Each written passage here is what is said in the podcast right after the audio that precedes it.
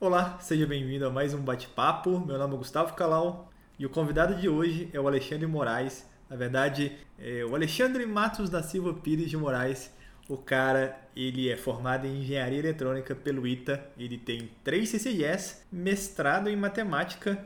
Ele também publicou um livro pela Cisco Press sobre Cisco Firewalls. Ele fez diversas apresentações e palestras nos eventos da Cisco Live fora do Brasil. Além de ser um cara muito gente fina, ele topou aqui pegar um pouquinho do tempo dele ali para conversar aqui comigo. E cara, foi um episódio aqui do bate-papo fantástico com diversos ensinamentos. Foi foi muito legal, cara. Para mim foi fantástico conversar com o Alexandre.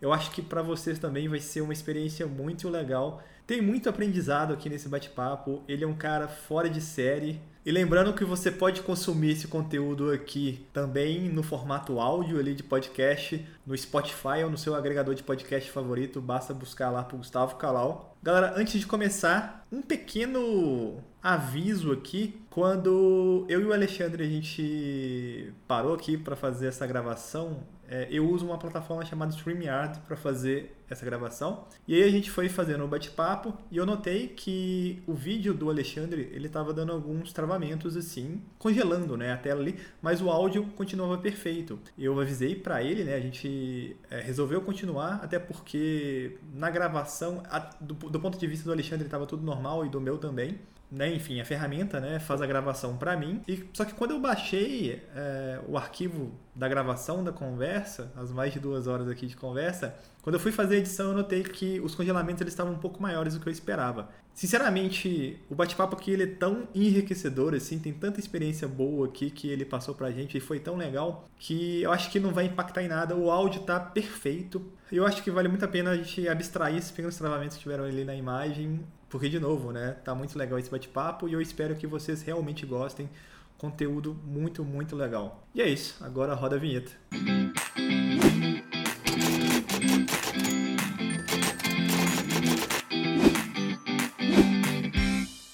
Primeiro, eu queria agradecer imensamente seu tempo, cara. Eu sei que é muito escasso e é uma honra conversar com você. Dei uma olhada no, no LinkedIn, o seu perfil lá e, e, te adicionei. E, cara, assim, bastante honrado mesmo, bastante surpreso também com o nível de profissional né, que a gente tem aqui no Brasil, que é muito alto. E, e eu acho que é muito legal esse papo, porque o público aqui do, do canal aqui, de quem me acompanha, normalmente é quem está começando na área. E normalmente quem está começando assim, às vezes não tem tanta referência, ou, às vezes nem trabalha na área, né? E também essa falta de referência para mim, que tô num, não estou num polo tão grande também, apesar de ser uma capital, que é Belo Horizonte aqui, acho que, que se eu tivesse uma referência, sim, acho que talvez eu poderia ter caminhado de alguma forma até mais rápida ou né, percorrendo um caminho ali é, bem mais definido do que foi o meu, né? Para mim é um prazer, assim, porque eu acho que faz toda a diferença essa questão de exemplo, né, de inspiração. Eu mesmo no começo da minha vida, não diria nem da minha carreira, né, mas aquela parte assim que você está ali no segundo grau, que você não sabe ainda nem o que, que vai fazer, é, algumas pessoas fizeram muita diferença. E depois na vida profissional também. Até assim, na questão como te colocam os desafios, né, para que você pense mais alto, etc., não, não se limite na saída, né? É, assim, aquela síndrome lá de terceiro mundo que muitas vezes assola a América Latina. Ah, não sou capaz, não é possível. Isso é muito ruim tendo trabalhado em uma empresa como, como, como a Cisco, né, que me deu chance de conviver com gente do mundo inteiro, nos eventos técnicos principalmente, foi muito legal ver que os brasileiros são capazes. A gente tinha destaque. Então, assim, nesses eventos, tinha algumas competições técnicas, etc. Isso, isso, isso é legal. Mas é difícil até que alguém te mostre, né? Porque a gente meio que acha que a gente é, cresce ouvindo que não é, cresce ouvindo que certas coisas não são para gente, né? Legal, estou feliz de estar aqui, agradeço o, o, convite. É, e se eu puder contribuir de alguma forma, eu acho assim, educação é tudo, né? E, e, e junto com a educação tem muito forte, a, se tem uma mensagem que eu posso deixar, é a questão do esforço, né? Querer e dedicar tempo realmente. Vamos lá. É, fosse você, você fez até um post hoje, né, lá no, no LinkedIn é, dos livros, né, quando você começou, e era até uma das primeiras é, perguntas né, que eu ia te fazer. é, que você fez o ITA lá, né? Que é um negócio que é, que é, acho que o candidato por vaga é bem complexo, né? De, de entrar, de conseguir, tal. Você conseguiu. É, voltando ali um pouco até antes do ITA, é, uhum. Como é que você escolheu? Por que, que você escolheu? Se foi você que escolheu? Como é que foi esse, essa decisão assim de tentar o ITA, né? É, essa é uma história muito boa, tá? É onde começa o meu primeiro confronto com a síndrome de terceiro mundo. Aí, porque eu estudava em escola pública em Brasília, né? E, e aí foi assim, todo ano tinha greve de professores, greve gigante, assim, tanto no meu primeiro grau quanto no, no segundo grau. Eu mudei para Brasília ali mais aos nove anos, né? E, cara, era todo ano isso. Sempre gostei da área de exatas, sempre me identifiquei, tinha prazer em estudar, em aprender, em... gostava da ideia do desafio, de coisa nova, de, né? E aí o que, que acontece? É, eu ouvia dos meus professores, eu tive bons professores na escola pública daquela época, né? Olha, meu filho, faça qualquer coisa, mas nunca seja professor. Cara, eu cresci ouvindo isso. Aí você já começa aquele raciocínio assim por exclusão. Eu gosto de exatas, é a coisa que eu acho que eu me dou bem, mas me falaram, né, aquele cara que é para ser referência para mim, meu professor, que eu não posso ser professor. Hum, vamos lá, engenharia. Aí, ah, engenharia. Engenharia depende de indústria. indústria está em São Paulo. Então tá, vamos ver quais são as melhores é, faculdades. Na época eu fui fazer uma pesquisa ali por minha conta, não tinha internet, tinha nada, né? Eu estava ali, sei lá, 91, que foi a, a data referente até o post que você mencionou que eu fiz hoje. Estava ali no segundo ano, segundo grau, que é onde você começa né, a se é, ter essa definição do que, que você quer fazer. Eu fui pesquisar, aí eu vi lá, ITOS e Unicamp. Falei, ah, pois é, são esses que eu vou fazer. Aí, cara, não, não foi assim, eu tenho que estudar para esses, né? E na época era aquela coisa, vai para a biblioteca, procurar o livro. Aí eu vi as questões do ITA assim, eu falava, nossa, cara, que isso, né? E aí, o que, que, era engraçado? É, você falava assim, pô, você tinha, na minha época, eram 25 questões discursivas para fazer em 3 horas e meia. E eu fui, fui cair na besteira de fazer aquela conta de quanto tempo por questão, dava 8 minutos e pouco. E aí eu lembro que a primeira questão do ITA que eu peguei era um enunciado tão rebuscado assim que eu, eu demorei acho que uma semana para entender o resultado. Eu falei, cara, eu tô bem, né? Em uma semana eu não consegui entender o, o, o, o enunciado de uma questão, vou ter que fazer 25 em 3 horas e meia. Tô bem. Mas aí vem aquela história da persistência, método, né? E aí você vai tentar, você vai se ambientando ali com a linha de raciocínio e deu certo. Tive pessoas que me ajudaram no caminho, muito esforço, né? Eu brinco que eu fiz o curso, sim, super intensivo Moraes. Porque, cara, eu estudei muito, assim, por conta própria, justamente para tentar suprir a, a, essa dificuldade aí da deficiência, assim, de conteúdo da, da escola pública. E acabou que eu também não sabia disso, tá? Mas eu fui o primeiro aluno de escola pública em Brasília a passar no ITA. Então, assim, teve isso na, é, ali logo no, no, início da carreira. E o que, que, é mais bizarro? Quando eu estava estudando, pô, tinha destaque na escola, ia bem. Aí as pessoas perguntam, o que, que, você vai fazer de falei, ah, vou fazer engenharia. Onde? Ah, Itaús Unicamp, foi para esses que eu me inscrevi. Ah, não, cara, faz outra coisa, não vai passar nisso. Todo mundo, né? Então, você fala, cara, se eu não acreditar em mim, quem é que vai acreditar, né? Então, acreditei muito, assim, que o estudo, o esforço poderiam fazer diferença. Sempre tive muita fé, acreditava muito em Deus, assim, acredito, né?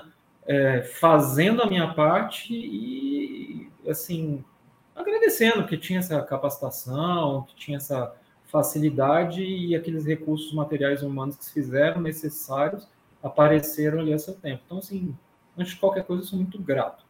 É, então, assim, a engenharia veio daí, não matemática, não física, por estudar em escola pública e por causa das greves. Aí, mas é uma coisa muito legal porque a engenharia traz uma forma diferente de, de, de, de pensar, né? Tá, mas, mas, só voltando um pouquinho aqui, quando você foi aprovado lá no ITA lá, ah. tipo, como, é, como foi a sensação, assim, tipo, foi uma parada. Eu achei que fosse um trote. Na, na, na, na, época, assim. Como é que você consultava se foi aprovado ou não? Chegava era no jornal, cara. Era ah, jornal. Eu o resultado por um negócio chamado Jornal dos Esportes do Rio de Janeiro. Aí um cara que, que eu conhecia passou, minha mãe tinha uma lanchonete ali na época tal. Ele passou lá, ele tinha comprado o Jornal dos Esportes, no dia a gente pegava o ônibus junto, etc. E aí falou, cara, eu não sei, acho que esse é o nome que tá aqui, porque no, no, nesse cursinho eu ganhei a bolsa pro cursinho do Objetivo ali na época, e aí no cursinho você não sabe o nome de ninguém, né? Aí o cara falou, ah, tem um Alexandre aqui, você, eu tinha passado, só que eu não tinha a menor ideia dos outros caras que tinham passado, né? E aí, naquele ano, além de ter sido o primeiro de Brasília, eu, é, o primeiro de escola pública, desculpa, em Brasília passar, eu fui o, o, único de Brasília. Então, assim, foi uma coisa que eu tinha a menor ideia, não faz a menor diferença isso, mas é só uma. uma eu estava feliz em ter a minha vaga, né? E mudar. Ah, um detalhe, você fala assim, pô, mas você não fez o NB, que é a federal daqui? Fiz a inscrição. Só que, claro, no meu segundo grau, no meu terceiro ano, foram 100 dias de greve. E aí, quando teve o vestibular da UNB, que normalmente era em dezembro, ele foi dia 20 tantos de fevereiro, eu já tinha recebido o resultado do ITA da USP. Você vê o nível de, de coisa que, que a gente passa. Então, assim, foi, foi muita emoção, cara, porque vencer aquela coisa ali do, ah, é possível, né? E era aquele sonho distante. Mas eu falei, poxa, se eu quero, por que não? Claro, esforço, tá? Uma coisa que, que eu faço questão de falar, né? As pessoas chegam e falam assim para você: ah, não, mas isso aí para você deve ter sido fácil porque você é inteligente. Cara, isso não é elogio, para mim isso é ofensivo, porque você é que tem que você que sabe o quanto você renunciou, o quanto você teve de sacrifício, etc, para poder perseguir um sonho, né? Então assim, para mim inteligência é um terreno fértil. Então isso facilita ali o trabalho. Mas você pode estragar um terreno fértil, você pode não não aproveitar, mas com esforço você pode fazer isso, ter uma super produção. Você pode ter um terreno não tão fértil, isso não é mérito de ninguém, mas com esforço, que aí é mérito, aí você consegue chegar longe e compensar, é, às vezes, essa carência ali do, do terreno original. Então, eu trabalho muito isso, essa questão do eixo, né? Da, primeiro você achar o que você gosta, ter um senso de identificação com aquilo que você se propôs a fazer, mas por outro lado, a partir do momento que você decidiu, esforço, método, disciplina, etc. Você teve que mudar de cidade também para estudar? Não, não, não, não. Não, quer dizer, o ITA, né? Eu estava em Brasília já, fui fazer o ITA em São José dos Campos, né? Mas assim, na preparação foi todo em Brasília mesmo. E a, a, a propósito, eu não conhecia ninguém que tinha feito o ITA. Assim. É, tem até a história bizarra que foi todo não, para passar no ITA você tem que tirar 9 e 10. Cara, fui fazer a primeira prova ali, né? Acho que foi uma, prova de física, se eu não me engano, foi super difícil. Eu fiz 15 das 25, assim, certeza do que eu estava fazendo, eram provas de provas discursivas, depois eu descobri que eu acertei exatamente as 15 que eu, que eu tinha feito. Mas eu saí deprimido da prova. Cara, tem que tirar 9 e 10, ferrou. Né? E não, mas não precisa. Né? Então, assim, não é isso. Só que essa desinformação também te coloca para baixo. Então, agora, a vantagem da, da, ignorância é uma benção nesse caso é que vai lá para fazer o seu melhor possível. Calhou de ter sido o suficiente. Depois que você dedicou ali, entrou lá no, no ITA lá, é, a formação foi, entre aspas, tranquila ou foi muito mais difícil do que você imaginava? Tranquila? Isso tem uma palavra que não se aplica. Foram cinco anos mais longos da minha vida, o maior desafio intelectual que eu tive na minha história. E o que, que eu falo? Né? É assim, sempre com aquela perspectiva de mercados futuros, porque você está ali só se lascando, ninguém está nem aí para você se você vai se formar ou não. Não estão nem aí se ah, só 10% dos alunos foram aprovados, você que dê conta. É, e você não ganha nada para isso. Hoje você pode estar na super empresa, ter aquela exigência e tal, cobrança, mas você ganha para isso, você tem é, né, muitas vezes prêmios, etc., nessa, nesse tipo de empresa, mas lá não, era só aquela perspectiva de um dia dar certo e talvez mudar de vida. Então, isso faz uma, uma diferença. Né? Quando você sai do ITA, você tem que dedicar um tempo para servir alguma coisa não. ou você pode ir para o mercado direto? Como é que é? Não, não, não. É, você lá dentro, no ingresso ali no vestibular e talvez ao longo do curso eles não essa opção, chama justamente fazer a opção pela carreira militar. Então tem alguns caras que já entram como militares e cursam como militares e que recebem por isso, e tem os alunos que são civis, todos dentro de uma base militar. Uma coisa curiosa, assim, todo mundo, ah, mas os professores são militares, etc. Cara, eu tive um professor militar em cinco anos. Então foi só, e que era, que tinha sido formado lá, o resto não, todos civis. Tá? E o grande lance, assim, né, que na, na nada tem maior respeito pelo, pelos militares, mas assim, é uma coisa, ou você se identifica ou não, né? Tem aquela galera que vibra com isso, mas não era o meu caso. Agora, o lugar, um lugar muito sério, né, e que exigiu o máximo, e que, sobreviver aquilo ali é uma prova de fogo. a galera que se forma ali, cara, grande parte dos meus amigos vieram dessa, dessa época, o pessoal se respeita, porque é a história do Highlander ali sobrevivente. É a coisa da pressão né, o tempo inteiro. Tem que achar forças, tem que buscar resultado, mas isso acaba te moldando, né? Não me arrependo em nenhum instante. Agora, se alguém falar assim, ó, vou te dar uma grana para fazer o ITA de novo, cara, ah, tinha que ser pelo menos uns 5 milhões de dólares, assim, para começar. Não, não, que eu, tenha, eu nunca ganhasse essa grana, mas, assim, dá preguiça de, de pensar é, é, no esforço, assim, absurdo que eu, que eu fiz. E, claro, pô, tinha 17 anos, você tinha energia, né? E, e aí o outro recado para a galera é o seguinte, bicho, você quer estudar? Estuda logo agora, né? Começa cedo, porque essa energia vai decaindo, principalmente depois que você começa a ter os seus primeiros frutos ali de carreira, etc. O que é bom é que você experimenta essa coisa do conforto, você vai ficando com mais preguiça, né? De chegar e renunciar ao seu tempo livre é, e fazer esses, esses investimentos. Né? Você pode fazer estágio durante o ITA, você ou depois que você? Na minha época, na minha época, era, só era permitido no quinto ano e no máximo dois dias por semana. E tinha que ser aprovado realmente é, por eles. O quinto ano, quinto ano é o ano mais fácil, entre aspas, porque você já fez todas aquelas matérias obrigatórias ali, todos os requintes de crueldade. Quinto ano fica ali para você fazer o trabalho final, que chama trabalho de graduação, e o estágio, basicamente, são aquelas matérias opcionais. Então, o pessoal é, realmente é, é, é bem mais leve do que o, os outros anos. Mas aí você tem que correr atrás de estágio. Engenharia? Engenharia o que, que você fez? Eu fiz eletrônica. Quando você foi para o mercado, você passou ali um tempão ali na Cisco, né? Foi, foi a sua primeira empresa depois que você saiu? Né? Foi, foi. Foram 16 anos na Cisco, né? Na época, assim, de novo, para mim aí as coisas não acontecem por acaso. Para mim, não quero que não tô aqui para convencer ninguém de nada, mas eu falo de uma convicção que é minha, uma coisa pessoal que para mim é importante. Nada é por acaso e eu acredito que tem a mão de Deus ali do universo invisível. A Cisco naquele ano fez um processo de trainee e, e aí eu fui selecionado e Curiosamente, a Cisco já tinha uh, um, um, projeto para abrir um escritório em Brasília. Então, eu entrei na Cisco São Paulo. Na verdade, fiz dois meses de estágio na Cisco São Paulo, no meu último faculdade.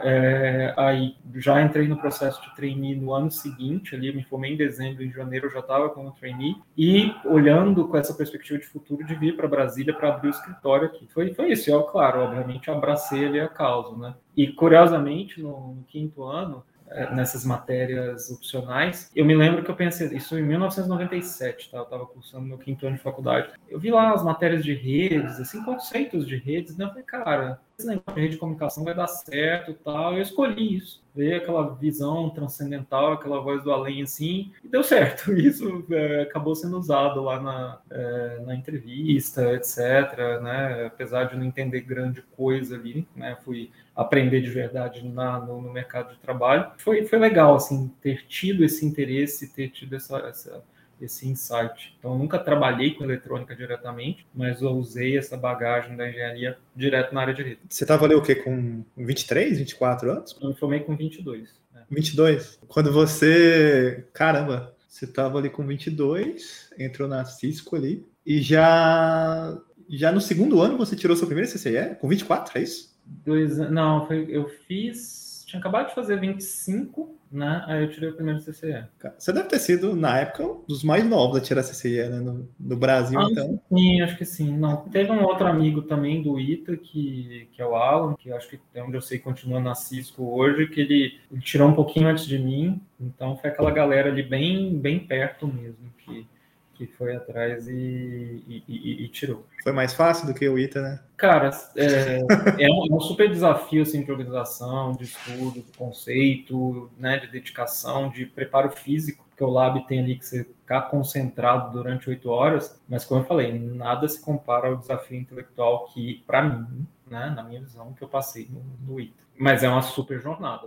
O CCE é, tem um peso enorme e fez uma diferença absurda na minha carreira. Quando você entrou lá na esse currículo lá do Blueprint lá do CCE, você meio que já trabalhava com isso diretamente ou indiretamente? Ou como que foi para você pegar? Porque você não tinha experiência, né? Você veio do da faculdade.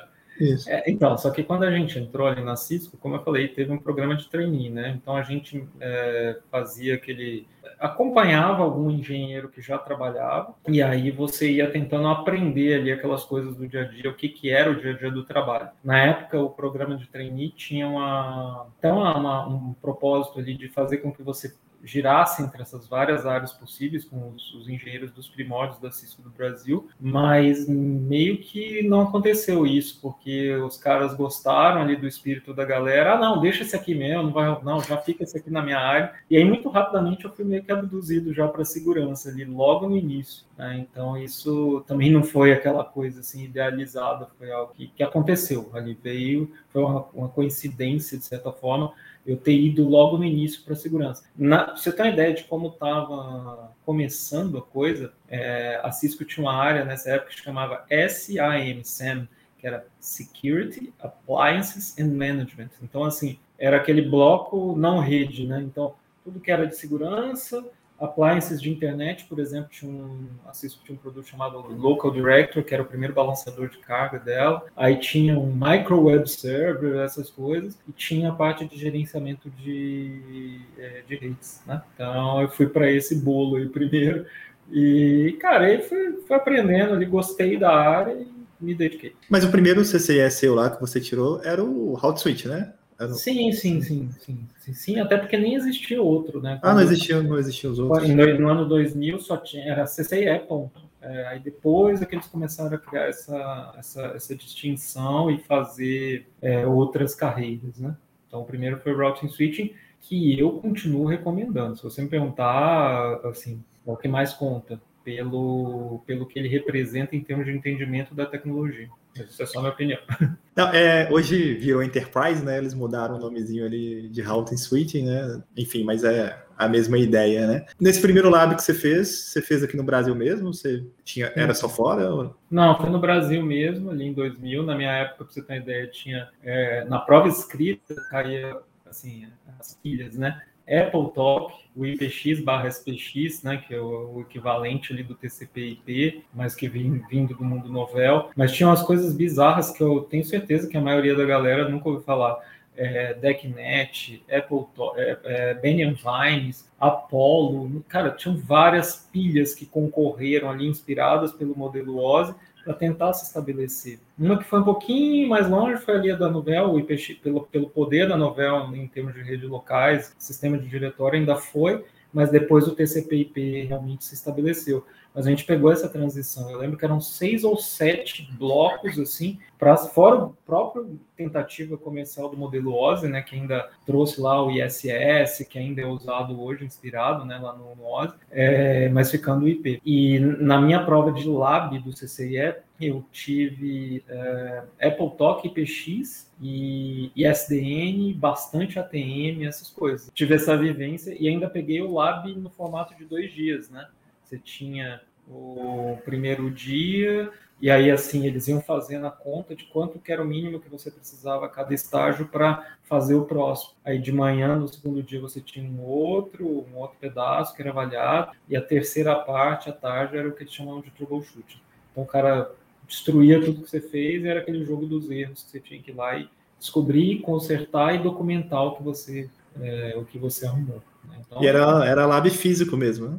Lab físico. Uhum. Até tinha essa coisa mesmo de cabo ali, de você né, é, descobrir tudo e tal, era com emoção. Assim. O que que, curiosidade que eu sempre tenho, o que que era de lanche, cara? Tinha lanche lá? Hoje é Subway, né? Cara, época... Era um sanduba mesmo, assim, era... o sanduíche mais indigesto da minha vida, porque você escolhia ali no início, né? Não fosse ruim, mas, cara, você saía dessa parte da manhã com pensando, assim, comendo sanduíche e pensando do BGP da parte da tarde, cara. E no que, se você tivesse apertado de tempo, você já estava fazendo, mais ou menos que na história da prova do Ita lá, você fez o tempo que você tinha por questão, é um, é um, erro, não faça isso, né? Porque você fica, você próprio fica realimentando essa, essa pressão. Né? É, essa, essa época aí era, né, o, o CCIE, hoje em dia ele é valorizado também, acho que nessa época era coisa de outro planeta, né? Profissional com uma certificação desse nível. o cara tinha 20 e poucos no Brasil, para você ter uma ideia. Acho que isso, basicamente. Você, beleza, né? Você passou nesse primeiro CCIE, que era uma coisa de maluco, ainda mais na época, né? É, e aí você resolveu né, tirar mais dois CCIEs ali no intervalo. Esses outros dois você, pelo que eu fiz as continhas ali no, no seu LinkedIn, você tirou com um intervalo de um ano, né? Que eu acho, assim, muito pouco. Mesmo que você estava trabalhando lá dentro, não sei se tinha um incentivo, né? Ou era para, ah, eu quero fazer isso aqui e tal, e era uma escolha mais sua. Não sei como é que funcionava, né? Tem uma curiosidade. É, eu, eu, vou chegar nisso, assim, mas é, tem, tem um detalhe aqui que faz uma diferença enorme, é, Gustavo, que é o seguinte. A pessoa, assim, que foi o meu mentor ali no meu início, na Cisco, que era um cara que meio que programa de trainee, ele chegou e falou, olha a mensagem que ele me passou, que ele nos passou na época, imagina essa mensagem hoje, que tudo é pressão, não sei o quê, qualidade de vida, aquela coisa dos, dos, dos dias atuais, né? Eu só tô falando da diferença de estilo, tá? Sem juízo de valor. Ele falou assim, cara, você está aqui na Cisco, no fabricante, você tem acesso ao lab, a gente paga a sua prova. Não tem essa história de CCNA CCNP, não. Você tem que pensar direto no CCE. Ah, tá. Cara, tá falando, então vamos olhar direto no CCE. Então, assim, só que na época, até por estar no início da carreira, você nem dimensiona isso. Qual que é a parte boa? Se acertasse o tiro, era aquele tiro grande. Qual que é a parte ruim? Quando você vai no ah, CCNA, CCNP, você tem essa, essa sensação do progresso, né? Ah, os, os gringos chamam de milestones, né? Você vai cumprindo esses, esses requisitos e vai tendo essa medida. Mas hoje, de verdade, eu achei muito bom assim ter, ter, ter, ter, feito direto. Né? Não passei de primeira, tá? Então, assim, passei na segunda tentativa. Mas é aquela história, sem, sem qualquer coisa de tentar justificar sabia nem como começar quando eu fiz a primeira prova, sério, assim, de gerenciamento de tempo. Não tinha nenhum curso desses de é, Internet Network Expert, esses, né, IP Expert que tem hoje que ajuda. Não estou desmerecendo nada, não falando, eram outros tempos em que você tinha que imaginar, né, ali o cenário, etc., você explorar por conta própria, muito diferente, né? Então, assim, foi uma aventura, mas graças a Deus deu certo. Aí depois, uh, foram surgindo os outros CCIs. Aquilo que eu falei, no início ali da minha carreira, eu já fui jogado nesse mundo de segurança, assim, né? Eu, meu, jogado é uma palavra ruim, pode ser mal interpretada. No sorteio eu caí no grupo de segurança, mas aconteceu de gostar. Deu liga ali, e aí de repente, no final de 2000, eu tirei o primeiro em julho de 2000, quando chegou no final de 2001, veio a prova beta do, do exame escrito para o CCI de segurança. Ah, cara, vou fazer. Aí beleza, fiz, deu certo. Aí só, essa, esse só tinha fora do Brasil, né, de segurança. Aí eu fui, fiz a primeira vez, não passei. Essa primeira vez eu tinha estudado muito, assim, porque era uma coisa do meu dia a dia, mas o mix de. de aquela história também de não conhecer, né? Uh, o mix que você tem de tecnologias de rede e segurança propriamente dito, é, a parte de rede foi muito relevante ainda. E por não conhecer, por não ter uma referência de alguém que tivesse feito a prova, cara, eu achei que não fosse cair nada de rede. E eu me ferrei na época nessas coisas de roteamento, mesmo assim, que eu estava enferrujado, porque eu foquei nas bizarrices de segurança. E tinham muitas tecnologias ali que você tinha que dominar. Mas beleza, chegou, eu vi, e aí vem, entra um pouco da, da estratégia, né? Não passou de primeira, cara, não fica traumatizado. É ruim, claro, a gente quer passar, quer se livrar, quer comemorar e tal. Vê qual foi o delta, o que, que faltou. Ah, eu não fui bem nisso aqui. Aí você começa estudando isso, é a história do método, né? Para você poder uh, ver o que está faltando e, e, se preparar melhor para a próxima. E na segunda deu certo. Então aí, aí foi na época foi muito legal, porque estava começando dentro da própria Cisco a ter uma, uma valorização desse conhecimento de segurança. A Cisco comprou uma pá de empresa de segurança, né? E aí deu essa, esse conhecimento, esse contato com muitas tecnologias. Então foi muito legal isso. Né? Eu meio que consegui ir num ponto que tinha valor naquela época ali, que era, quer dizer, continua tendo. Segurança é um próximo conhecimento assim infinito e eterno, né? Agora, cara, foi tiro certo, assim, na época, sabe? Veio na época certa esse negócio do, do CCE segurança. E o terceiro foi o seguinte, é, eu tive um desafio de projeto, nunca imaginei fazer um terceiro CCE, assim, não tinha nenhuma, nada psicológico, espiritual ali, nenhuma idealização, nada. Só que me veio uma demanda de trabalho que eu estava concorrendo com uma uma, um cliente. Uh, o cliente tinha uma rede de switches WAN, uh, que era da numa empresa comprada pela Alcatel, e eu trabalhava na Cisco, eu estudei para caramba Switch One para poder, no momento dessa troca, a Cisco está bem posicionada. Eis que, de repente, a Alcatel comprou uma empresa chamada New Bridge, que era top em Switch One, né, ATM Free Relay. E aí a gente, eu conversei com o gerente de contas na época e a gente falou assim, cara, se a gente fizer a final do campeonato dentro do estádio do cara, com a torcida dele, a gente vai perder. Então a gente tem que tentar mudar o jogo aqui. Né? Então, eu falei, por que, que dá para mudar o jogo? Porque Switch por Switch, a Alcatel vai pegar e, e, e, vender o novo Switch dela, porque ela tem um relacionamento nesse cliente. Temos que mudar o discurso, mudar o jogo. Aí, MPLS. Cara, MPLS na veia, assim, isso foi em 2001, foi antes do, do CCE de segurança, eu nem imaginava que pudesse ter um CCE é, de MPLS, digamos assim, e tive que estudar por uma demanda do trabalho. Eis que, depois do, do, do CCE de segurança, estava é, estudando MPLS na veia, a gente conseguiu mudar o discurso, conseguiu ganhar o projeto, o cliente montou uma rede MPLS, é, substituindo todos os switches One, e aí eles lançam um CCE chamado, na época chamava Communication and Services, que depois mudou para Service Provider. Cara, o Communication and Services era curioso, porque ele tinha assim, uma prova, a prova escrita era uma prova de tecnologia de acesso. Aí na época, olha as opções, dial-up, optical, ADSL, cable modem, Wi-Fi, não era nem Wi-Fi, era um wireless, sei lá, um, um wireless diferente ali, e não era Wi-Fi não. E One Switching.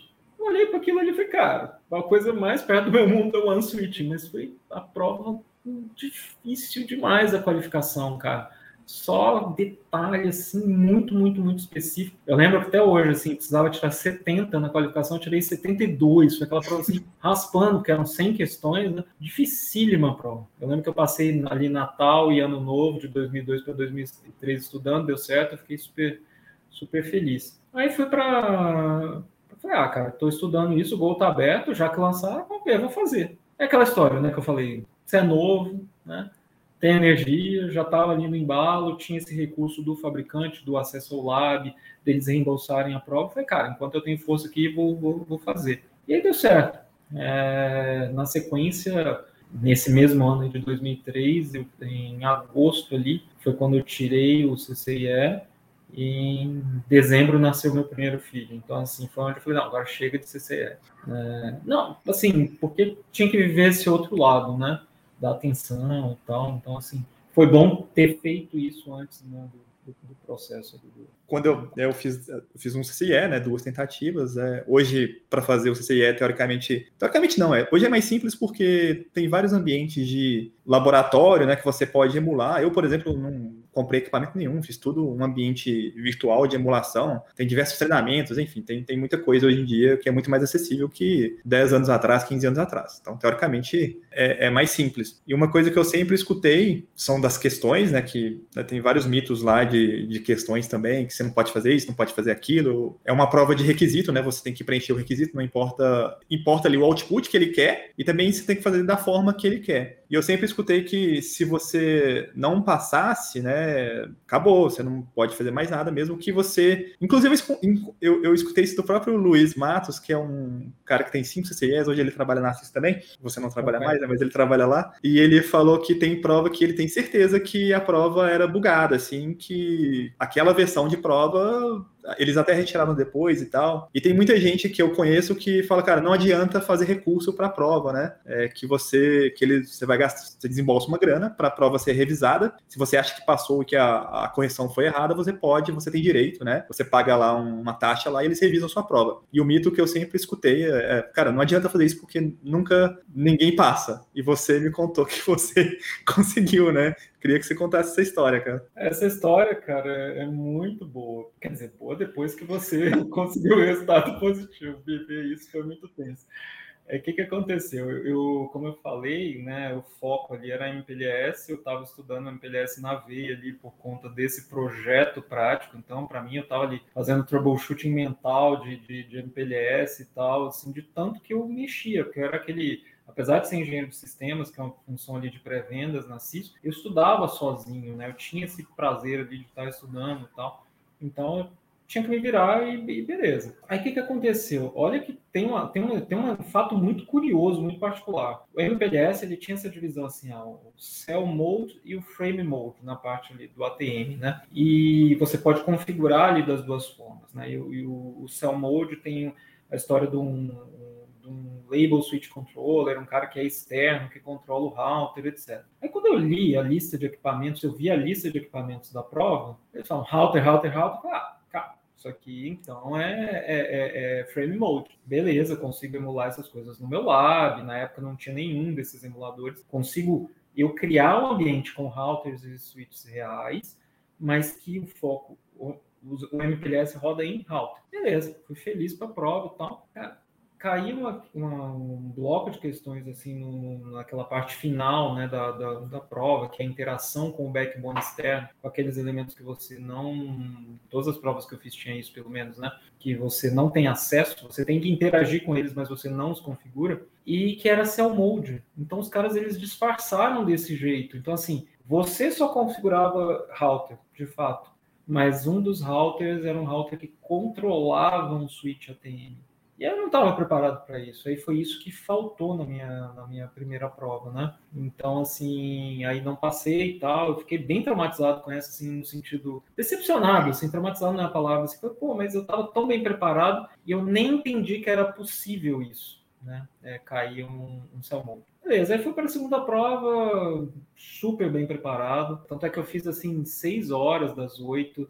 Aí fiz aquele negócio bonitinho, revisando tudo tal a Proctor falou comigo, ah, essa agora vai, né? Ela comentou comigo assim no final e tal. Saí realmente bem confiante. Falei, ah, vamos esperar o resultado, bem confiante. A correção da minha prova foi na. Era um, é, é, eu estava no Brasil, mas o pod estava na China, sei lá, alguma coisa assim. E eu ainda dei o azar de fazer na sexta. Então foi aquele fim de semana de angústia para sair o resultado na segunda. Segunda de tarde, eu pego o resultado, não passou. Cara, fiquei triste, barra nervoso, aquela coisa assim, como assim passou? Eu sabia né, todos os detalhes, eu fui atrás, aí falaram, aí eu né, liguei, conversei com, com a pessoa, não, teoricamente, até vi, né, conversei com essa pessoa que, que, que, era responsável pelo lab, ela falou, olha, quando, quando eu corrigi, quando eu vi sua prova, quando eu vi o jeito que você saiu da prova, eu tinha certeza que você ia passar. Rodei o script de correção, faltaram alguns pontos. Eu falei, pô, mas eu tenho certeza que eu passei. Assim, eu, eu fiz um negócio muito confiante e tal. O que, que eu posso fazer? Aí essa pessoa me disse, ah, existe a figura do recurso.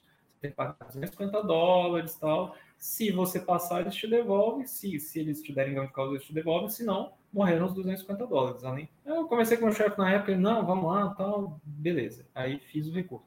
Cara, eu lembrava cada debug, cada log que eu tinha visto na prova, eu escrevi tudo em inglês ali e tal o quanto antes e mandei o recurso. E aí, o que, que é curioso, né? E aí a coisa da filosofia da prova do CCE. O CCE não é uma prova de best practice. Né? É uma prova de fazer o que está sendo pedido no enunciado. E aí um dos meus argumentos na época foi o seguinte, o CCE não é uma prova de best practices. O enunciado era tal e eu fiz o que estava no enunciado. Se fosse uma prova de best practices, eu teria feito assim.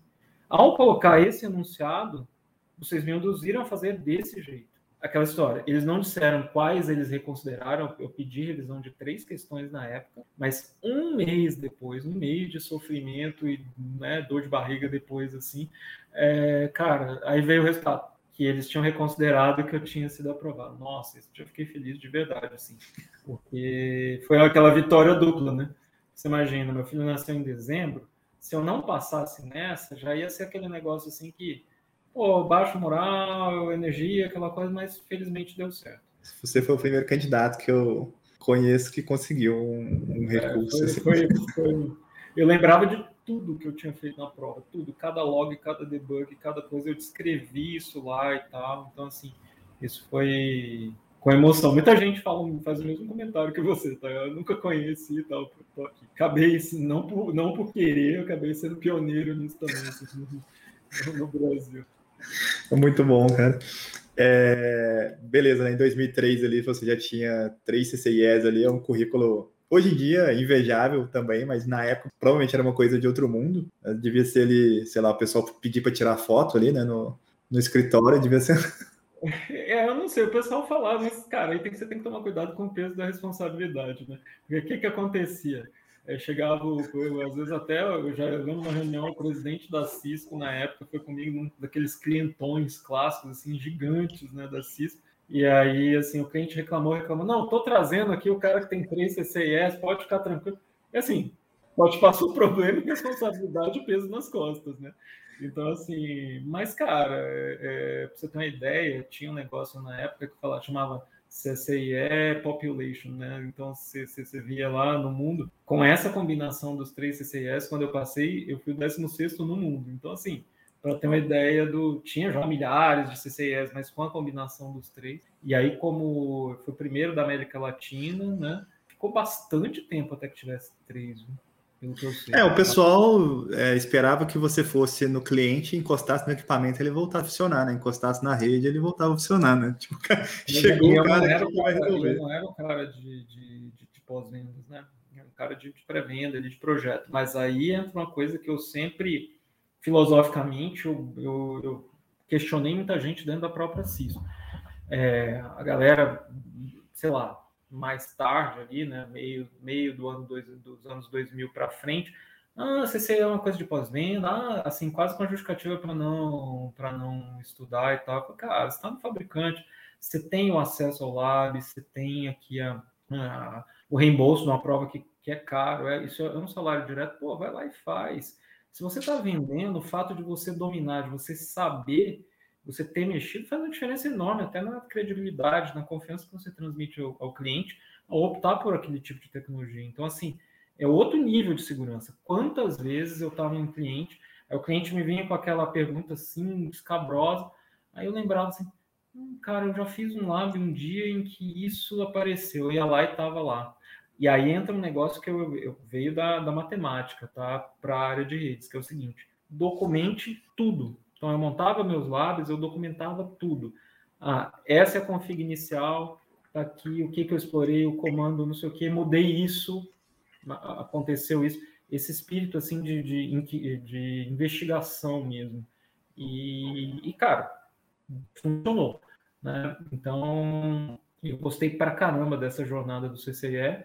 E depois foram vindo outros desafios, outras coisas, né, para outros domínios aí para eu me desenvolver. Então, assim, foi muito legal ter percorrido isso, me ajudou muito na carreira, me deu um aprendizado bem legal, mas depois eu não, não cogitei mais fazer, entendeu? Assim, porque tinham outras coisas para explorar. É, talvez, vendo aqui, né, de fora, a sua carreira, assim, tem né, para você tem muita coisa que é meio que, não sei se pioneiro ou de vanguarda, porque o do Ita meio que foi o primeiro ali de Brasília, né, o CCS ali, os três também, entre aspas, o primeiro ali da América Latina, e também tem um livro, né? A história do livro, né? Que eu acho que é o primeiro brasileiro, né? E acho que é até hoje o único, né? Não, não, não. É, essa, essa informação é bem. Eu faço questão de, né, de colocá-la de forma precisa. Uma das pessoas que, inclusive, foi um dos revisores técnicos do meu, do meu livro, um cara fantástico chamado é, Maurílio Gorito, ele foi o primeiro brasileiro a participar da escrita de um livro da Cisco Press. De novo, sem nenhum demérito, não, não, não é isso. Eu digo assim: o desafio foi diferente, porque ele já morava nos Estados Unidos, e trabalhava nos Estados Unidos e escreveu como coautor esse livro com um cara americano, alguém gringo que era native speaker de inglês, que não era o meu caso. O meu caso foi pioneiro no seguinte: um cara que morava no Brasil, que teve que subir a montanha ali para convencer os gringos, sem nenhum outro gringo como coautor, que era possível para um brasileiro escrever. Conta essa história aí, então, cara. Como, é, como é, é que acendeu história, sua. É uma história bem interessante, porque eu estava assim, entre 2006 e 2009, basicamente, eu ia para São Paulo quase que toda, sempre morando em Brasília, tá? Eu ia para São Paulo quase toda semana para desenvolver esse trabalho aí do mercado de, de, de, segurança, né? Eu trabalhei com, com uma pessoa na Cisco que, que era o responsável, como se fosse o gerente, de, o BDM, o gerente de desenvolvimento de negócios de segurança, e eu fazia o papel do, do consultor, mas não tinha esse cargo, né? Então eu trabalhei para caramba ali com a, com a com a área de segurança, projetos ali de ah, Fire, PS, VPN, etc. A, é, a parte lá de AAA, essa, essas coisas todas. E sempre me veio é, na cabeça, assim, eu sempre tive dentro de mim essa coisa do escrever um livro, escrever um livro. Né? A primeira vez que eu considerei na minha vida escrever um livro, eu estava no segundo ano do segundo grau, uma aula de física na escola. E aí, é, a galera viajando, né? Assim, os, os meus colegas de classe ali não estavam acompanhando ali aquela aula. E eu falava assim, eu pensei assim, cara, pô, não é possível que isso está sendo ensinado desse jeito, né? Um dia eu vou escrever um livro para mostrar que isso pode ser mais fácil. Foi só o meu pensamento ali, interno, entendeu? Então foi a primeira vez na vida que eu cogitei escrever um livro. Aí na época do ITA, eu era apaixonado ali por, por geometria, né? E aí eu ah, vou escrever um livro de geometria. Assim, claro, no, nas férias e tal, escrevi. Tô com tempo sobrando aqui no ITA, vou escrever um livro. Não, não, não foi, não foi tempo sobrando, não, que eu, foi bem difícil. É porque você, você tinha que gostar muito, cara. Eu estudava, eu estudava assim, tinha prazer mesmo de, de, de, de, de, estudar, né? E aí foi muito engraçado, cara, que às vezes você não sabe nem onde está pisando, né? É, o meu guru matemático, que eu sempre homenageei lá nas coisas no, no meu livro, já faleceu, um senhor japonês chamado Seiji. Ele, ele chegou para mim assim, na época, telefone fixo em casa, né? Tinha celular nem nada. Aí ele, posso passar aí na sua casa? Estava de férias em Brasília. Você disse que vai escrever um livro de geometria? Tá bom, eu preciso conversar uma coisa com você. Aí ele me trouxe uns 20 ou 30 livros assim, em inglês maravilhosos, um melhor que o outro. Assim, ó, meu filho, lê isso aqui primeiro, aí depois você pensa em, em, em, em falar, em escrever alguma coisa. Foi engraçado. Aí, cara, eu fiquei devorando lá os livros que ele me trouxe para poder formar a ideia. Pra... Beleza. E aí eu comecei um projeto, né, o, o Gustavo, de escrever livros de matemática. E, curiosamente, uh, toda uma conjunção astral favorável, vamos chamar assim, eu fui parar na editora FTD, em São Paulo, conversar com a pessoa que editava os livros de física e matemática da FTD, que é uma das, era uma das maiores editoras didáticas da época, né, de livros assim, para ensino, e ela falou: ah, eu quero que você escreva uma coleção de 10 volumes que dentro do Gelson Iese, porque eles gostaram ali do. Caramba, por um lado você fica honrado, por outro lado é aquela carga, né? Eu falei, tá bom, vamos começar. Eu já tinha feito geometria plana, eu fui começar a fazer de trigonometria, de geometria analítica, essas coisas. E, cara, quase que eu não vim para essa área eu ia montar um cursinho em, em Brasília. Né? Então, essa é uma história que pouca gente conhece. Aí, por coisas aí do destino, inclusive esse meu guru, que seria um sócio do, do, do, do curso, ele teve inúmeros problemas de saúde, era um senhor já, e não saiu mais do hospital. E aí uma outra pessoa do grupo teve um outro problema, e de repente eu estava ali, cara, preciso fazer alguma coisa, e foi onde eu, então, volta para engenharia. Mas sempre com essa coisa de escrever. O projeto do livro ficou congelado, eu pedi desculpas para a editora, falei, vou me dedicar aqui para para a carreira.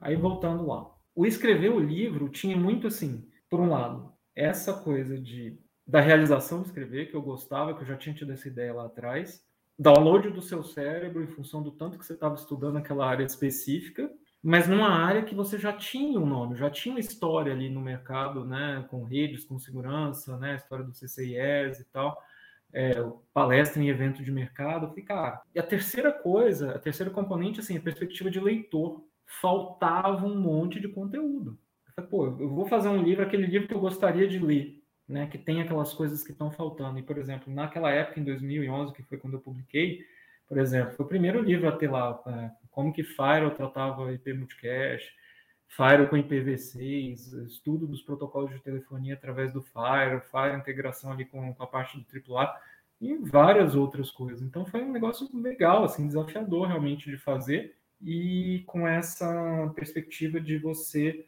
encarar né, uma coisa diferente. Foi um ano e meio ali escrevendo, tinha meu trabalho normal, mas escrevendo de noite, fim de semana, férias, etc. Foi bem. E você estava escrevendo num outro idioma, né? Sim, sim, sim, sim. Mas assim, eu decidi escrever direto em inglês mesmo, né? E assim, até porque uma das pessoas homenageadas lá no, no, no, no meu livro tem aquela parte assim, uma são as dedicatórias, outras são os acknowledgements, que são esses reconhecimentos. O cara, eu não falo a frase lá no livro, né? Quem lê o prefácio do livro não não não não, não tem a frase. Ele eu falo assim, ele falou uma frase e me convenceu a escrever em inglês. Ele a frase foi assim: escreve essa porcaria em inglês, deixa de ser burro, o público é muito maior. Então, assim, eu falo isso porque foi engraçado. Foi que, é mesmo, você tem razão, né? Vou pensar pequeno, não. Aí foi, ah, antes vou fazer em inglês, a gente já lê tudo em inglês mesmo e tudo bem. E, e aí, uma coisa que pouca gente sabe também: a Cisco Press é apenas um logo editorial do grupo Pearson Education. Então, tem um cara na, na, na, dentro da Cisco, é uma espécie de um account manager, que é um, um proxy ali para você falar com a Pearson. Então ele meio que vai defender o seu projeto. Pô, foi uma, uma trabalheira para achar esse, esse proxy lá, entendeu? Ninguém, como não tinha com quem falar, até descobrir o cara. E, e aí, de novo, né? Parece a história do recurso lá do, do livro. Eu lá fiz um projeto, tem que fazer uma espécie de business case. Ah, audiência primária, secundária, terciária, para quem que você vai vender, por que, que você vai vender, serve para a área acadêmica ou não, quem são seus concorrentes, por que, que precisa de mais um nível de... Cara, é dificílimo isso, né? Esse, é, parece simples, mas você colocar no papel ali para convencer os caras, né? é, foi, bem, foi bem difícil. Mas Isso... uma vez que foi feita essa ponte com a Pearson lá, com esse prox lá da Cisco, quem te cobrava pelo prazo? Era o cara da Pearson? Não, mas eu, eu, nem cheguei, eu nem cheguei na, pra, na parte do prazo ainda, tem a parte da aprovação, né? Assim, eu submeti um projeto, é, esse pessoal da Pearson ia analisar né, esse projeto para dar o ok para a gente continuar, tá? E, e aí, cara, meses, meses, os caras não respondiam. Eis que um dia eu cheguei e falei pro proxy da Cisco lá, falei assim, cara, me ajuda, né? Não tive nenhuma resposta.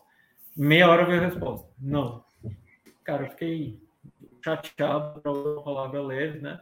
É, falei, não, não é possível. Os caras estão tão, tão, tão de brincadeira comigo aqui. Ninguém nem leu isso, falou não ali por, por preguiça, né? Eu fiquei bravo, peguei, escrevi um, um recurso lá, falei para os caras, olha, deixa eu explicar para vocês eu posso escrever sobre tal assunto tal, assunto tal, tenho vivência e tal. Eu fiz essa proposta. Isso não serve, me diz outro tópico, mas eu quero escrever um livro da Cisco Press e me considero capaz. Aí um, o cara lá do lado da Pearson chegou e falou: Não, desculpa, eu vou mandar um outro cara ler o seu projeto. Não sei.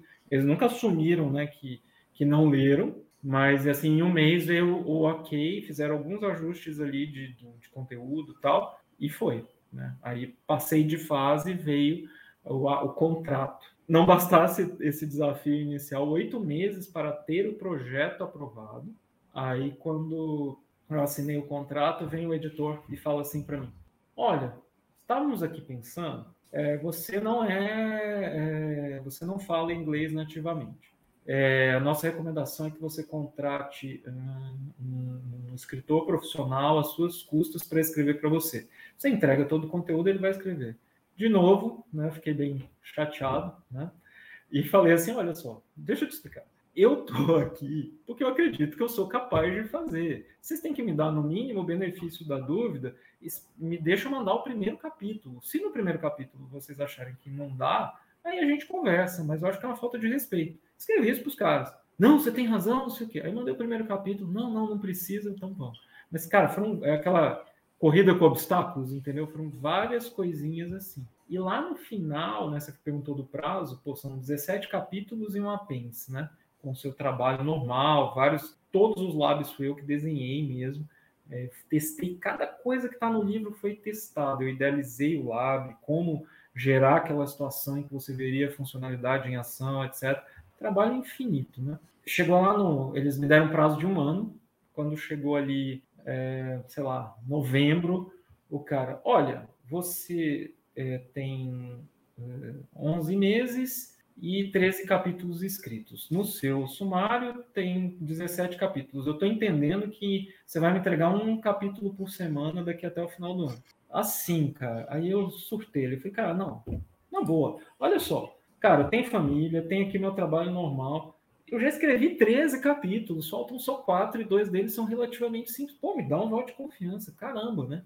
É, tem certeza que vocês vão fazer? Eu não consigo te entregar quatro capítulos. Aí o cara pediu mil desculpas, não, não sei o quê. Cara, aí com foram o quê? 14 meses, uma coisa assim, é, eu consegui entregar os, os, os, capítulos todos, 14 ou 15 meses, consegui resolver ali. Aí beleza, aí deu, deu certo e tal. Foi, foi bem, foi uma super realização. Quando o livro. Eles te mandam um livro publicado ali, um. Te mandam ah, um. É, você recebe uns cópias como, como autor, e, cara, quando, até hoje, tem 10 anos que o livro foi publicado.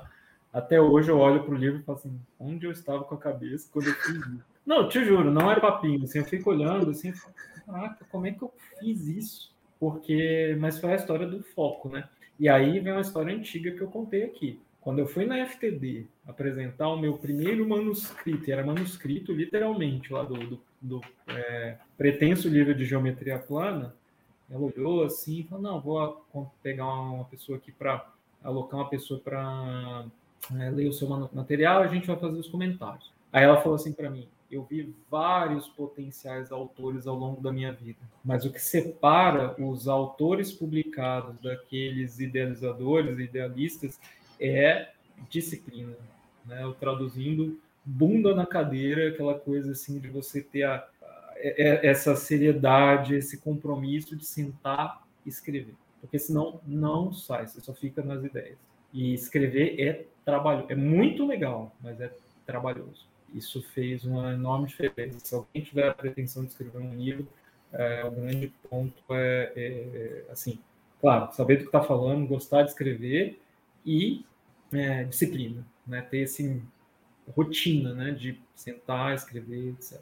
Porque... É, é, um, é um negócio que é, é muito complexo mesmo, né? Porque você escreve, revisa, faz de novo, revisa, manda, é aprovado, não é, volta. Não sei se tinham as normas lá de como tinha que ser escrito ou se depois passava por uma edição para fazer isso, né? Pra, tem vários níveis de revisão, né? Tem os revisores técnicos contratados, são dois, no caso da Cisco Press, por livro, né?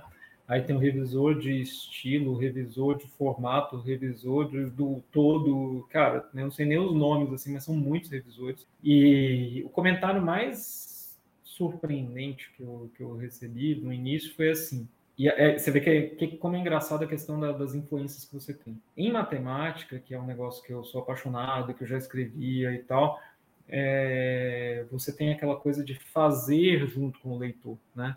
Ah, tem até uma coisa que a gente fala em matemática, para fazer matemática você tem que sujar as mãos, você tem que pegar ali seu papel e seu, e seu sua lapiseira, seu giz e quadro negro e tentar fazer junto para você ir tendo as ideias.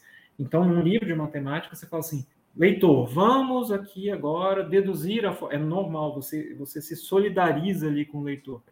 Beleza, vamos fazer. Aí a primeira coisa que eu come... o, o cara que revisou meu primeiro capítulo falou: ó, você está sendo muito condescendente com o leitor, você não tem que descer ao nível dele, você não pode usar nós e nada em é, primeira pessoa do, do plural.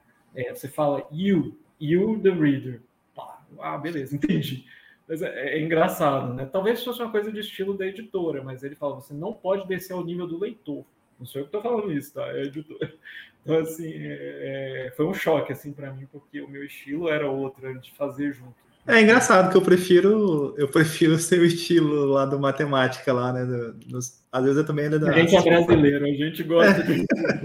de aglomerar. Pega né? na minha mão aqui e me leva, né, cara? Não, tipo... é, então, mas o cara falou isso: você está sendo condescendente, você não pode descer ao nível do leitor. E até curiosamente, em inglês, o condescending é bem isso, de descer ao nível, né? Então, é, foi curioso isso. Mas beleza, você se adapta, né? É com. com... Isso foi ali 2000 e...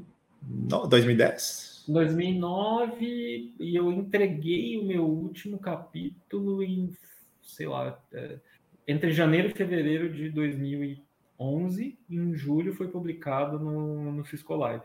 E assim, você falou das revisões, você pega, por exemplo, o, você manda um, um, um capítulo, o que, que é a melhor estratégia? Esquece desse capítulo, vai para o próximo.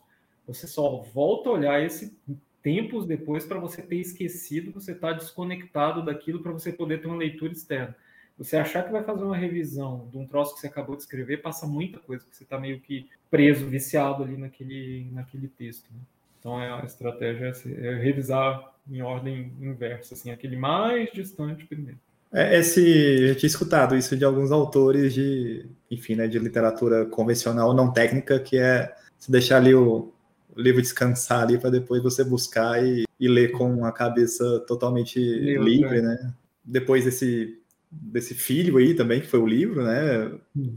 Você já fazia as apresentações que eram é, para alguns clientes ou né, os próprios eventos da própria Cisco, e você me tinha me falado também que você foi também fazer Cisco Lives também fora do Brasil, né? O Cisco Live, para quem não uhum. sabe, para quem está escutando aqui, nunca ouviu falar de Cisco Live, seria ali um, um evento acho que mundial da Cisco, né? Que ela tem ali uma conferência, né? Enfim, para tem diversas apresentações, né? enfim, tem um, um bilhão de, de, de coisas que você pode fazer ali, né? Você como convidado ou como você também compra né, o seu ticket ali para poder participar também. E você tem várias palestras né, para você assistir, né? Enfim, tem, tem muita coisa para fazer. Quase a Disney ali da, de infraestrutura, de rede, tecnologia ali, né? Para quem gosta, né? É, aí tem a parte também de certificação, que a galera vai falar da certificação, tem a parte de tecnologia, tem a parte de inovação, tem muita coisa, segurança, né? E eu queria saber de você como é que foi participar desse tipo de evento e até da primeira vez que você participou, se, era, se você sentiu muita diferença, assim, do, se é um público mais difícil que o público brasileiro, assim, ou... Começa com o fato, Gustavo, assim, bom, primeiro o Cisco Live, ele tem ali basicamente, né, antes da pandemia pelo menos, né, era assim, um evento nos Estados Unidos, em alguma cidade grande, é, um evento na Europa, esse evento da Europa, ele é itinerante, assim, normalmente fica três anos no país e tal, aí tem na Austrália, Austrália, Europa, Estados Unidos e aí tinham na América Latina, mas assim, os de nível top, top, top são dos Estados Unidos e da, da, da, da Europa. Os caras pagam 2.500 dólares para participar ali de quatro dias de apresentação. E eles fazem aquela avaliação, que são de 1 a 5 estrelas, de cada coisa, né? Do tópico, da abordagem, da fluência, de tudo. Então o cara colocou o dinheiro dele ali, ele quer algo de qualidade, né? Então, assim, é, é, é uma pressão muito grande, muito diferente do, do, do, do, que a gente vive aqui. Uma coisa que você aprende logo é nunca estoure o seu tempo. O gringo prima muito por, por isso. Se você estourar o tempo, o cara já destrói sua nota. Nunca mude um slide que você depois que você entregou para a revisão final, porque eles recebem ali o PDF ou impresso, etc. Ele quer seguir a apresentação porque ele pagou para assistir. Se você mudar um slide, você está frito. Tá? É, é sério, é sério. Mas, mas, o pessoal te deu essas dicas assim antes ou você foi é, não, percebendo? Tem, tem um cara que é o dono do conteúdo, o dono do conteúdo de segurança e tal. Então é um cara que já, ah. já passou, já tem aquela experiência ali, ele, ele, ele, ele falou isso. Não estoure o tempo, não mude o slide. Então, assim, o tempo aí, é você que escolhe ou eles te dão esse tempo para você ah, falar? O tempo, o tempo, você diz? É, eu vou apresentar, sei lá, um keynote ou, sei lá, uma hora de não sei quanto. É, vamos lá. Tem, primeiro que tem vários níveis, né? Aquele númerozinho da palestra indica o nível. Então tem o nível 1 é o mais básico e pode ir até o nível 4 normalmente. Assim, nível 4 é aquela troubleshooting com requintes de crueldade, debug, não sei o quê, né? Então aí você, dentro de cada track, colaboração, segurança, data center, etc. É, aí, conforme essa complexidade do tema, eles te dão uma hora, uma hora e meia duas horas. Né? A maioria das que eu fiz eram de duas horas. Eu, né? Então, assim, a, a, famosa história da primeira vez ali que eu não tive muita escolha. Eu lembro que eu tinha acabado de ter o projeto do livro, né, concluído. E aí eu conversei com esse conhecido meu que, era, que é francês, que era o dono do track de segurança do Cisco Live. E eu falei, cara, me ajuda. Eu, morro de vontade, já apresentei várias vezes no Brasil, no evento que chamava Networkers, que era o precursor do Cisco Live, mas eu tinha vontade de fazer uma palestra no exterior. Aí, não, vou dar um jeito nisso. Aí o cara que era o responsável pelo Cisco Live dos Estados Unidos falou assim, olha, o track de iOS Security foi destruído na avaliação, é, é o que temos para hoje. Você topa? Eu falei, é, claro, né? Assina folha em branco lá e vamos. E aí eu tive que fazer do zero, né? E a terceira dica é, a terceira dica não, a terceira regra é, é construa seus próprios slides. Não, salvo rara exceção, os slides têm que ser seus para você ter a sua história para contar, toda coisa da linha de raciocínio. aí é uma dica, né? A, dica é essa é definidora, tá? Essa muda o jogo. É você tem um público que ele tem a apresentação na mão, seja PDF, seja impresso, né?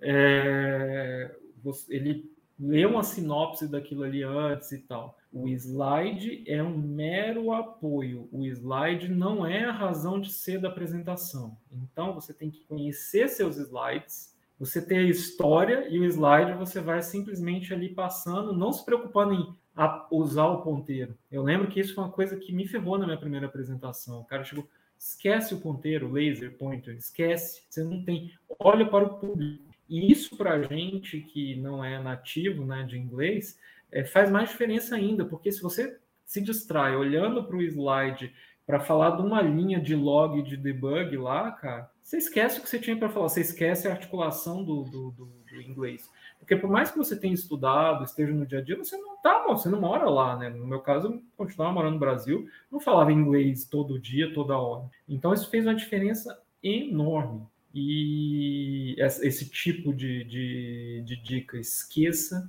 o, o, o slide. Né? O slide é só um apoio, o, o, seu, o seu, a sua audiência já tem acesso ao slide. Então, isso foi, foi uma vivência. A primeira apresentação que eu fiz foi, foi justamente a minha pior nota, né? Claro. Eu estava no Tectorial, que é aquele é o dia extra, que é o domingo, são nove, umas nove horas de apresentação. O cara paga uma, uma grana extra, assim, mais uns 700 dólares, além dos 2.500 quatro dias. O cara que quer fazer essa imersão em um tópico, ele pega o Tectorial eu era o único cara que não era do TAC é, nessa apresentação. Eu tinha acabado de escrever um livro, aí era a apresentação sobre o ASA. E aí ele me pediu para fazer toda uma coisa de conectividade do ASA e tal, de NAT, de multicast, não sei o quê.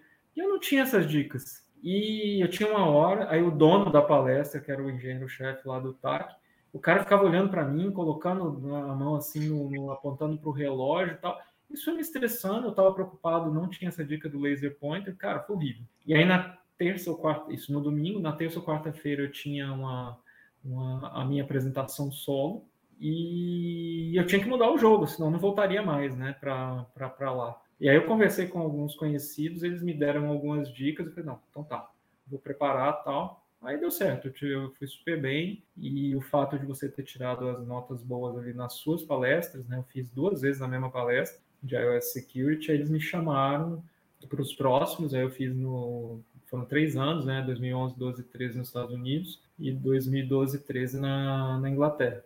Aí eu peguei tanto o track de iOS Security como o de. Eles gostaram lá, eu propus o, um, uma apresentação inspirada no capítulo do livro, que era essa inspeção dos protocolos de telefonia.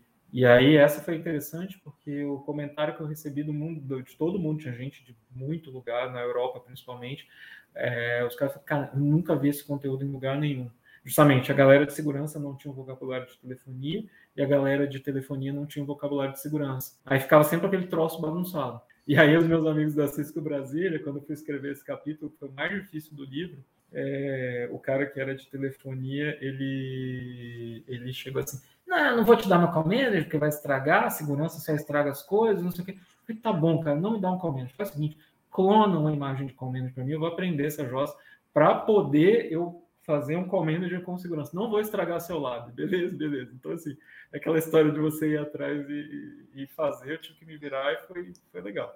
Assim, é, esse negócio de apresentação pro, né, Primeiro que você estava sendo, se você é julgado pelo público ali. Acho que pior a, situa a situação ali no live é que é, o dono ali da, da track ali, ou da disciplina ali, também estava ali, né, te olhando e eu acho uhum. que é, uhum. sei lá, cara, é como se você fosse dar aula em uma instituição, você tem a, você vai dar aula para os alunos e ao mesmo tempo está o coordenador, o dono da universidade ali te olhando e te julgando ali. Isso acontece no, no Tectório, né? Porque o Tectório, como são nove horas, oito horas, são normalmente uns quatro speakers. Só que tem um, um como se fosse um team leader pro track inteiro. E esse cara era neurótico, porque eles mandavam, eles tinham um podcast e tal. Nossa, o cara era, era difícil, né? E, e ele me estressou muito, não me ajudou em nada. Então, assim, é, a única coisa que eu me lembro de bom assim dessa palestra foi assim justamente o como primeiro como não fazer, né? Porque os erros que não a, a não serem repetidos, a questão de, de, de preparação mesmo e entender o que estava faltando, né? Para eu poder fazer fazer as minhas, entendeu? Então foi um estágio ali. E aí os caras que eram do, os coordenadores do, do processo ali, do, do track de segurança, falando, não, que vale são aquelas suas que você fez sozinho. E aí a única, a outra coisa boa que eu dou de exemplo dessa palestra foi assim, aí foi um aprendizado com os caras do TAC que me ajudou muito em projeto. É, o cara falava assim, olha você tem que falar para o cliente que o Fire não é um router. Se é para falar uma frase nessa sua palestra, é que o Fire não é um router. 80% dos piores casos que a gente tem aqui no, no, no, TAC, os casos que são escalados, são porque o cliente quer colocar o Fire como default gateway da rede B. Isso está errado, a memória do Fire não foi pensada para isso. Ah, beleza. Eu aprendi isso e usei em projeto depois. Primeira, Mas, primeiro slide, né, velho? Fire é, não é um router. Então, ele tem funcionalidade de roteamento, ele faz parte da rede, mas ele não foi feito para ser um router. É assim, engraçado o que você falou desse negócio dos slides, né? E, putz, eu concordo muito com isso, porque em uma instituição de ensino que eu lecionei aqui em Belo Horizonte, os caras estavam num, numa transição lá e eles estavam meio que obrigando. Era uma instituição nacional e era você, para os primeiros períodos, todos os professores do Brasil inteiro iam usar o mesmo material, ou seja, os mesmos slides. Eu falei, cara, assim, eu, eu odeio usar um material que já vem pronto, porque igual você falou, cada primeiro cada um tem um jeito de se expressar e de passar um conteúdo, e você vem um troço ali é, mastigado, enlatado, fica horrível. Eu acho muito ruim. É, por mais que você estude o material antes, eu acho que cada professor ou palestrante ou o que seja que está passando um conteúdo, ele tem ali o seu, sabe, o seu estilo, é, como que ele gosta de passar aquele conteúdo, aquele material. Então, você produzir o seu próprio material que você né, quer passar ali, seja numa apresentação ou numa aula, eu acho que isso é um ponto. Porque você vai gastar tempo fazendo aquilo, né? Então, se você vai estudar aquilo um pouco mais, e até para colocar num slide ali que tem que ser um pouco mais mastigado ou resumido, você fala, putz, como é que eu vou colocar isso aqui num slide? Eu não posso colocar um parágrafo inteiro aqui, ou uma página de um livro, né? Fica um troço meio irritante para quem está é porque é. o slide ele é um reflexo da sua construção de raciocínio, né? E quem está preocupado com a didática tem que estar tá sempre pensando em como que é essa história, como eu te levo do ponto A ao ponto B, né? Seguindo um caminho aqui mais curto, um caminho lógico, né? Então, assim, se você pegou algo pronto, às vezes tem um negócio e eles falam, como assim? E aí eu me lembro, isso me faz lembrar de uma coisa muito engraçada no início da minha carreira, que o, o meu chefe lá na época era o meu orientador, assim, vamos dizer, nos primórdios da Cisco. Ele me pôs para fazer uma apresentação de Cisco Firewall, né, para uma empresa que era especializada em checkpoints, caras super bons, assim, super conhecidos. E aí eu fui lá e os caras mastigaram lá cada slide entupindo de perguntas que a Cisco queria convencer esse parceiro checkpoint a mudar para Cisco. Claro que, pô, né, calorão assim, não, não, tinha um monte de coisa que eu não sabia responder, né? Aí quando eu saí da apresentação, o feedback dele foi assim: Cara, se você tiver dúvida sobre um ponto, tira do slide. o slide você. Cara, mas foi bom que eu aprendi isso no início da carreira, pra você não fazer essa besteira, né? Porque parece que tem um imã, o cara vai naquele ponto ali, né? Certinho, assim. Então, que, que você colocou e que você não sabe, cara. É uma coisa de energia, assim, talvez, né? Que vai, vai, vai, vai atraindo. Então, é, o legal, o legal para mim, por exemplo, né? Que faço alguns treinamentos aí de certificação. Aí tem um tópico, sempre vai ter um tópico que você não domina bem, é lógico, né? Porque você não mexe com tudo que você. Eu aprendi, eu, não sei se é, tem multicast, mas eu não mexo com multicast no dia a dia. Então, aí eu estou fazendo um curso aqui, sei lá, do CNP em Core, que tem a parte de multicast. Eu falo, cara, para eu ensinar esse negócio aqui, colocar no slide e preparar, são lá, são 20 slides, mas é mais de uma semana fazendo um negócio para eu realmente explicar um troço que, né, que a pessoa, se eu não entendi direito, como é que eu vou ensinar aquele negócio, né? Como é que eu vou falar sobre aquela coisa? E, e aluno e esses caras, eles sentem o cheiro do medo ali, né? Eles sabem que você. Ah, é, deixa eu aproveitar para contar duas, duas coisas, assim, né? É, eu te falei do capítulo de telefonia do livro, o de multicast foi super, super, hiper desafiador. O pessoal tem medo de falar, porque ele é, é o contrário ali do, do roteamento unicast, né? Então é uma, é uma lógica muito diferente. Foi um esforço tremendo, mas, cara, se você tiver a chance de ler dois capítulos do livro, são esses dois, o de multicast. E... Porque, assim, você imagina, você falar de multicast para muita gente que nasceu em segurança, já não tem ali a coisa do roteamento, entendeu? Eu tentei fazer, foi, não, foi um desafio você falar algo razoável em poucas páginas, sabe? Eu tentei construir ali a ilustração do multicast em ação. Eu acho que foi razoável, ficou bem, foi, foi um desafio ali, né? É, esse meu professor, que influenciou pra caramba a minha vida, o Sage, ele falava assim: é, no início da carreira você quer ensinar tudo, Aí você tenta ensinar o que você não sabe. Aí você ganha experiência e você vai ensinar aquilo que você sabe e é bom, porque ao passar essa segurança, você vai ver que aquilo ali é... já foi relevante, já fez a diferença e o cara vai procurar o resto ali sozinho. Você não precisa passar tudo mastigado. Uma vez eu lendo um prefácio de um livro de, de geometria que eu comprei na Espanha, é... o cara falou uma frase emblemática, assim, ele falou assim, olha, é, em várias situações nós omitimos alguns detalhes para não tirar do, do aluno o privilégio de descobri-lo sozinho, porque isso faz parte do desenvolvimento e do, da aquisição de conhecimento. Falei, cara, que legal. Né? Então, assim, às vezes você não acredita nisso, acha que o cara não sabia fazer, mas, assim, se for verdade, é muito legal, né? Você deixar algumas coisinhas para que o cara tenha o prazer de conquistar, né? É, para quem está acompanhando aqui e tiver curiosidade de ver algumas apresentações de Scolive, eu vou deixar o link aqui na, na descrição do, desse conteúdo aqui. Hoje, as mais recentes, né? Eu não sei desde que ano elas são, tem muitos que são gravados, né? E o acesso é gratuito. Tem várias apresentações lá que você consegue o acesso. E é muito legal de ver. Lógico que vai estar em inglês, né? Mas é bom que você treina seu inglês para quem não tem, não, não, não acompanha tanto assim.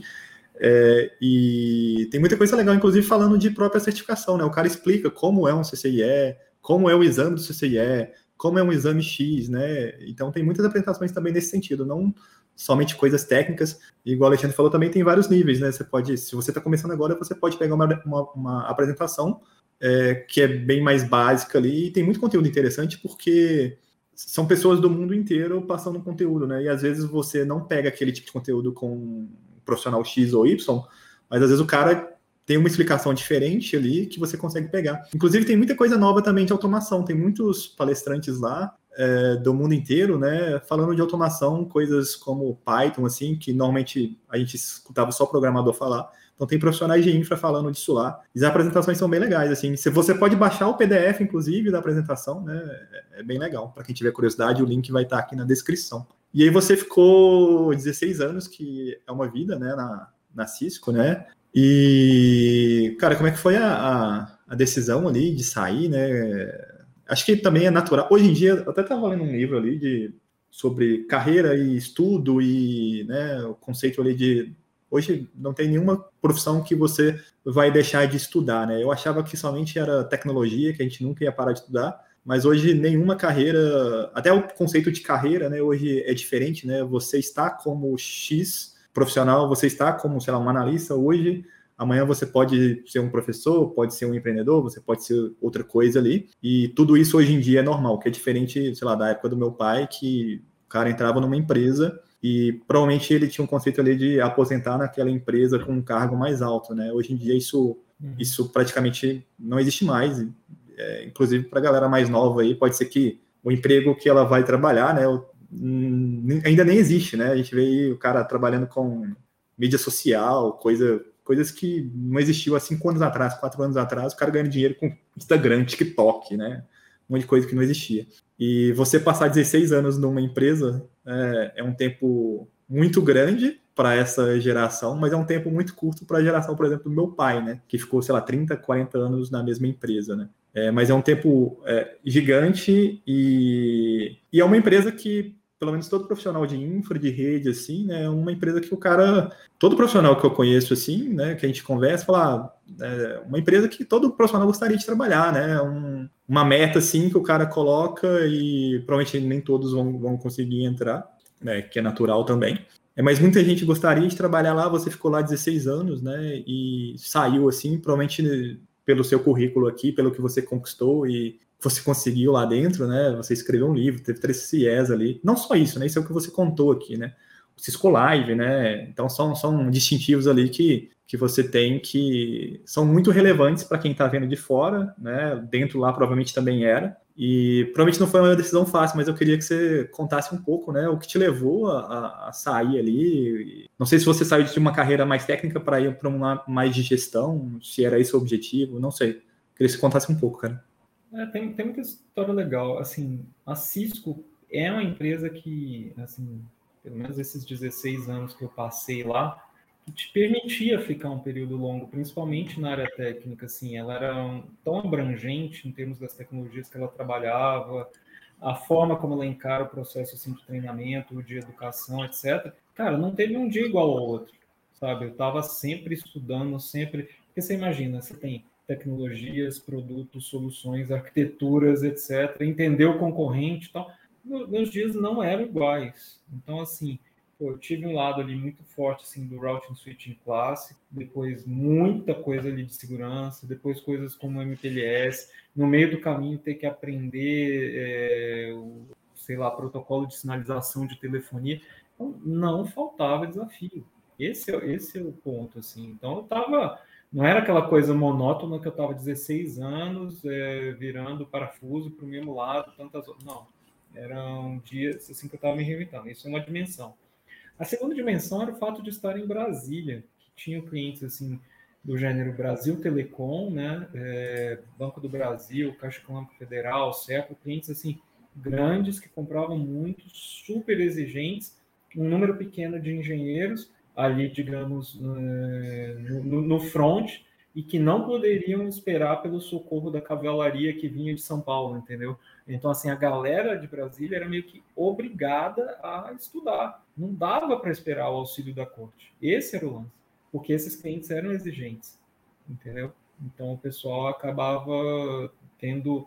É, é, sendo obrigado a ser guerrilheiro, assim, de estar tá ali e lutar essas, essas guerrilhas ali dia a dia e aprender e, e, e, se virar sozinho. Então isso também fez muita diferença, a famosa força da necessidade. Não dava, você não tinha tempo de esperar o socorro do, do, do de São Paulo.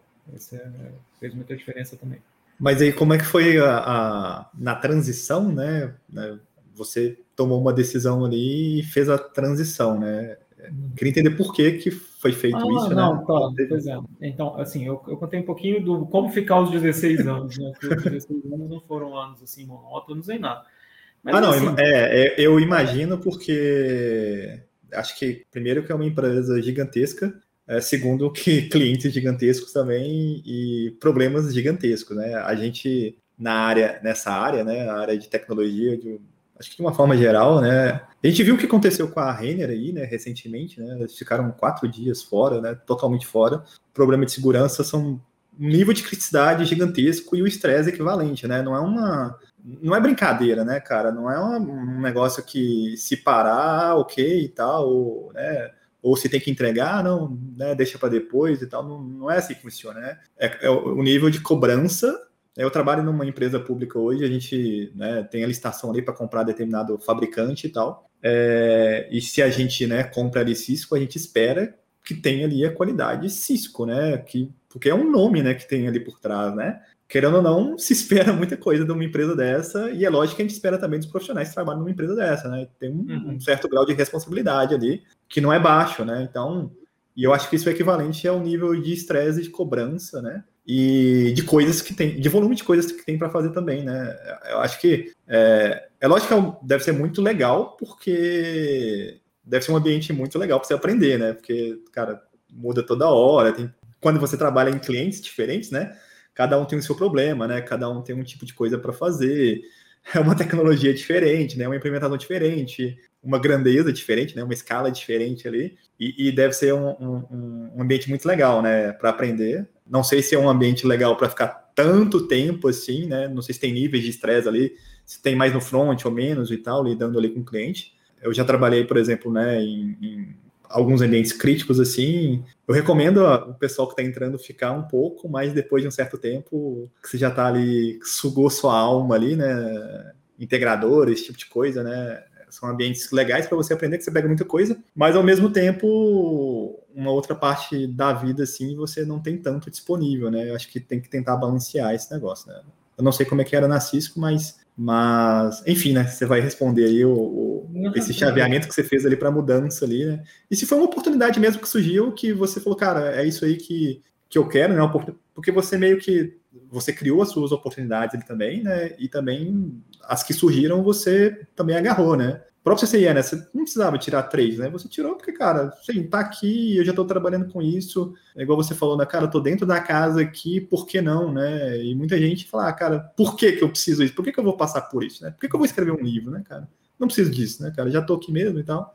E o seu perfil era meio que diferente, né? Tem muitas perguntas aí para responder. É, essa do primeiro, assim, o porquê né, de uma certificação, é, só aproveitando aí, é, a certificação é uma métrica não subjetiva, isso tem muito valor.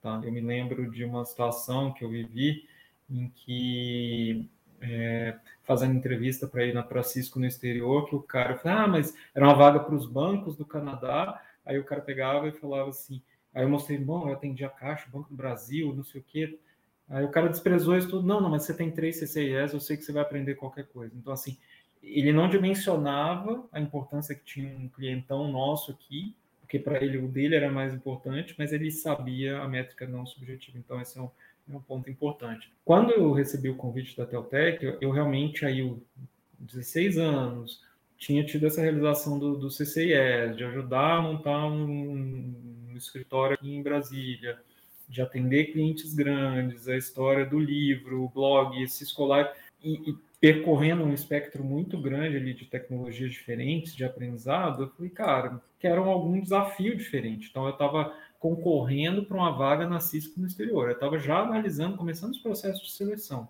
É, mas aí veio o trabalho da Teltec, veio a proposta da Teltec, que já atuava em Brasília, vindo ali a, a, de terça a quinta, vinha uma pessoa e tal, e que era um diretor, né, para tentando tinha aquele recurso, aquele mecanismo das atas de registro de preço, que era mais, mais fácil ali, né, de, de tentar adequar, opa, o território tem potencial, mas chega um ponto em que eles cansam disso, né, e o pessoal da época cansa disso, fala, poxa, ou a gente se estabelece ou, ou desiste. Ah, para se estabelecer precisa de uma pessoa local. Aí me convidaram. Quando me convidaram, aí veio justamente essa coisa assim, tá, mas o que vocês querem que eu faça? Vocês querem que eu seja o diretor técnico? Não, a gente quer que você seja o responsável pelo, pelo escritório, fazer tudo.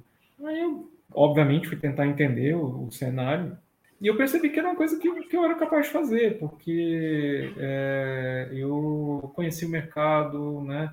A gente, como pré-vendas, você está muito perto da área comercial também. Você é, tem que fazer. Você imagina o estresse de fazer lá um, um, uma lista de equipamentos, softwares, etc., de um projeto grande, que um errinho pode significar milhares ou milhões de reais, de dólares, etc. Então tem uma responsabilidade muito grande, né?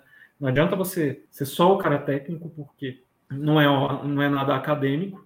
Você tem que usar o seu conhecimento técnico para que isso vire projeto e para que você continue sendo relevante para a empresa que você está em termos de negócio. É, e, e, por outro lado, você gosta da, da, da, da área técnica. Então, assim, eu tinha essa bagagem, fora a bagagem assim, da, da, de acompanhar várias coisas ali da, da, minha família, assim, de, de, de área comercial. E, e assim, não tive medo, não tive medo. Tá? É, claro, é diferente de você chegar, sair de uma empresa como a Cisco, para ir para você montar sua empresa para fazer o que eu faço hoje na Teltec sem lastro. Não, a Teltec já tinha as parcerias, já tinha ali o crédito no distribuidor, várias coisas que facilitaram. Eu estava entrando com esse meu conhecimento do mercado. Aí eu brinco que foi a primeira ocasião na minha carreira em que morar em Brasília foi uma feature e não um bug. Porque quando eu estava na Cisco era sempre assim, o cliente ia nas apresentações em São Paulo, aí todo mundo pedia para o meu chefe para mudar para São Paulo. Eu falei, cara, vocês perguntaram se eu quero, eu gosto de morar em Brasília, pô, não sacaneia. E os clientes são até amigos, assim, né? Eu falei, cara, não, me deixa em paz em Brasília, eu gosto de morar em Brasília. E até o Tec chegou para mim, queremos um cara que, que, mora em Brasília, que gosta de Brasília, que passa o fim de semana em Brasília. Ô, oh, presente. Então, foi, foi, foi isso, essa foi uma vivência muito boa.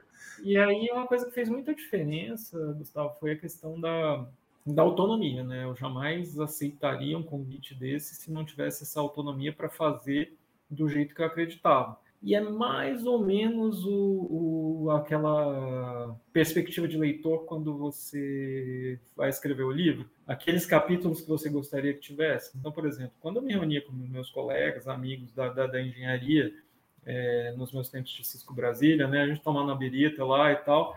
É, no meio ali da quantidade de birita começava aquelas reclamações, né? É, primeira parte boa era assim: ah, vamos, temos um projetaço no cliente tal. Aí a pergunta: como a Cisco não vem direto? Quem que é o parceiro? Ah, o parceiro tal. Quem que é o engenheiro do, do parceiro?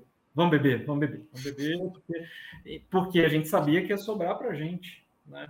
Então, assim, quando a gente fez esse projeto, fez essa defesa aqui do que, eu imaginava como sendo a Teltec Brasília, foi uma estrutura, uma empresa que tem esse viés assim de independência, que o fabricante seja um complemento e não que ela explore ali o fabricante, que ela espere que o fabricante faça por ela, senão você não se diferencia.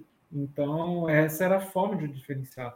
Eu, eu, eu tenho uma frase que eu sempre uso que é: quem estudou para vestibular torce para a prova ser difícil. É a chance de você se diferenciar. Então, é, é bem isso. Nesse mar de parceiros que a, que, a, que a Cisco tem, que é um desafio, é bom para o cliente, mas é ruim para os pro, pro, pro, parceiros, o excesso. É, tem uns muito bons e uns uma, uma de nada bom. É, cara, você precisa ter elementos para mostrar que você é diferenciado. Então, assim, eu acreditei nisso, acreditei nesse trabalho. Te confesso, eu não tive medo nenhum, assim, porque eu acreditava que, é, que era possível. Claro, né? na época, é, aí a cabeça de engenheiro tal, tendo filho, né? É, dois filhos, é, e o plano B. O plano B foi assim, cara, ó, deu tudo errado, eu tenho, entendo que eu tenho currículo suficiente, experiência suficiente, e humildade suficiente para ser systems engineer em qualquer lugar aí. Mas a única ressalva que eu coloquei foi de preferência que não seja no Brasil, porque eu estava procurando por isso, né, de, de, ter uma vivência no, no, no, exterior. E aí eu buscaria algum nos Estados Unidos, Inglaterra, alguma coisa assim. E que hoje está fácil, né? Assim, se você pensar quanta gente do Brasil está sendo, está indo para fora até pela carência de, de, de profissionais. Então, é isso. A única ressalva que eu coloquei foi o plano B.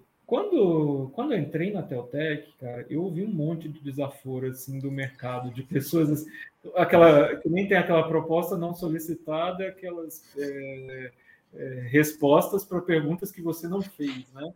O cara chegava assim, é, abre aspas, né? É, todo mundo sabe que você é uma pessoa exclusivamente técnica. O mercado está curioso para saber como que você vai se portar na área comercial. Eu conheço, te perguntei, o que, que você tem a ver com isso? E, e, mais ou menos a história da editora. Se eu não acreditasse que eu pudesse estar aqui, eu não estaria. Né? Então, na boa, eu me deixo em paz aqui. Se não acredita, vai. Né? É... E deu certo, está dando certo. Já são aí sete anos, né? mais de sete anos na, na, na, na Teotec. Esse desafio, essa, esses outros vetores aí de, de desenvolvimento de aprendizado, de você treinar o time, de você ocupar alguns espaços, de você defender uma filosofia, de você montar um portfólio, de você desenvolver as parcerias. É muita coisa, são vários aprendizados, várias batalhas diárias ali, né? Ainda mais que a gente depende por 90% do setor público. Aí é o taxímetro rodando ali o ano inteiro de você pagando as contas né, fixas, os projetos, os editais, as coisas são publicados sempre no segundo semestre e é, é, é, é desafiador mas tem funcionado. A gente, no Brasil, é, sobreviver né, como, como empresa cada ano é uma benção, é uma glória. Temos sobrevivido cada ano que você sobrevive, né, é um voto ali que se renova, é uma chance de um dia dar muito certo. Então, assim, sobreviver para continuar jogando é, e, e, fazendo da forma como a gente acredita já é bastante é, gratificante, né? E te renova a esperança. Você saber que as pessoas que, que passaram por ali aprenderam uma coisa, que você teve influência, que você contribui para a formação, é muito legal. Então, assim, são, é uma fase nova, é isso. Eu continuo sendo engenheiro espírito, tá? Então, assim, eu gosto da área técnica, não tenho. É difícil hands-on, né? Claro, com tanta responsabilidade que você tem, todo dia uma bomba atômica ali para você desarmar, mas assim, de problemas novos, né? Mas, mas eu, eu gosto, eu gosto de estar tá lendo, eu gosto de estar tá pesquisando, etc. Tem até um, um, episódio curioso. Em 2018, eu fui num evento da, da F5, né, que é um dos nossos principais parceiros hoje. E aí era em Boston, um evento. E aí o, o distribuidor estava bancando o ingresso. Ele perguntou: você quer o track técnico ou o track comercial? Eu falei, cara, vou sair daqui para ver track comercial. Não, põe no técnico mesmo, né? E o técnico era mais caro, né? Cara, não é piada, não é marketing. Quatro dias de lab, cara. Assim, Nossa, eu precisava disso para respirar. Lab versus Excel, a missão. Nossa, quatro dias fazendo lab ali de, de ADC, GUAF, com BGP. Nossa, foi um, um refrigério para a alma, assim, sabe? No, no, no, mar de coisas burocráticas, aquela história que no seu trabalho tem muita coisa que você não gosta também, mas que você paga para fazer, que você precisa fazer e vida que segue, né? Você não tem essa. Quando eu vejo o pessoal falando da coisa da qualidade de vida e tal, cara, você não tem como estar satisfeito o tempo inteiro, né? Assim, não tem. Tem um monte de coisa que são problemas que, né, que aparecem ali na hora, você tem que reagir, você tem que tomar decisão. Não dá para moldar tudo perfeito, não dá.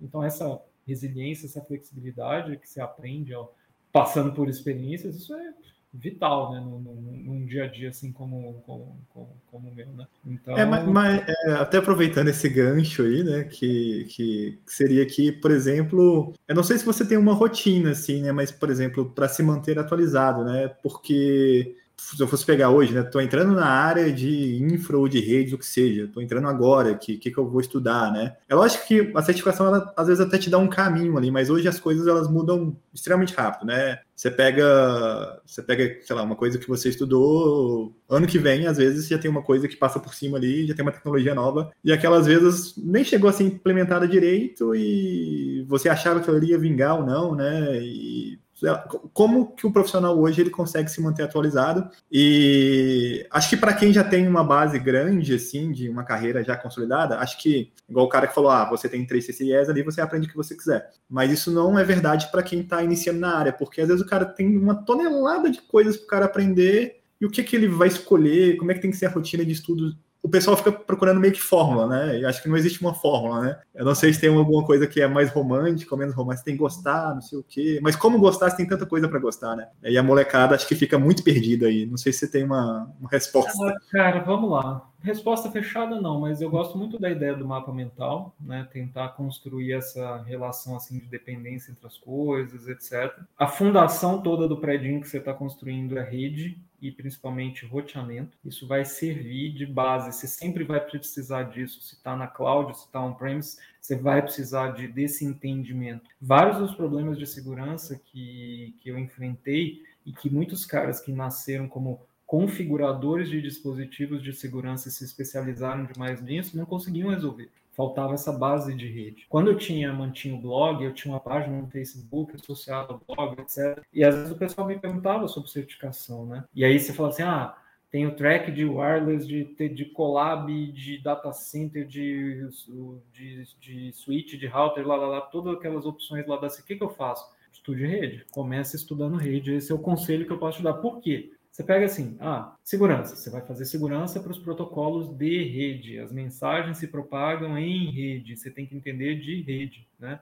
É, as vulnerabilidades associadas. Pô, peguei vulnerabilidade no nível do TCP, do IP, da tudo. Então, você, essa capacidade de você localizar onde está o problema, ainda pensando lá no modelo OSI, vem desse conhecimento de rede. Produtos são lançados, produtos vão e voltam, vão e morrem, ressuscitam, etc. Mas esse conhecimento, eu escrevi um, eu participei de um projeto, escrevi um segundo livro aí, é, eu fiz o capítulo de abertura de um livro de AWS Security esse ano, né, que é lá do projeto lá da O'Reilly. Cara, pode olhar o meu primeiro capítulo, ver se eu não falo de modelo OSI entendeu? Então, assim, tá lá, porque é para situar as coisas para você poder fazer o mapa da mina. Só, não, o data center, data center é um lugar lindo, cheio de coisas caras, luzes piscando, pendurado na rede. E aí você precisa tomar cuidado que a capacidade ali desse data center de atender a demanda do que vem da rede, né, seja compatível. Você fala assim, não, mas colaboração, o Zoom, o Webex, o Teams, não sei o que, antes era o Skype, né, em nível residencial, é, telefonia, vi... calma é, um bando de aplicações com requisitos especiais, né, é, sendo transportadas na rede, concorrendo com outros protocolos. Então, entenda de rede que você vai fazer QoS e que você vai é, viabilizar o tráfego dessas aplicações. Ah, cloud é um lugar especial, rede. Em algum lugar que você não sabe, mas que vou conectar não é pelo Ether, é, é, tem alguma rede. Às vezes você hoje faz até a, você pega a AWS, a Microsoft, você tem até um VPN do seu on-premises para cloud e tal, e você vai fazer o que para integrar isso? Roteamento. Então, na boa, se for para escolher alguma coisa, galera, aí só minha opinião, rede. Entenda roteamento.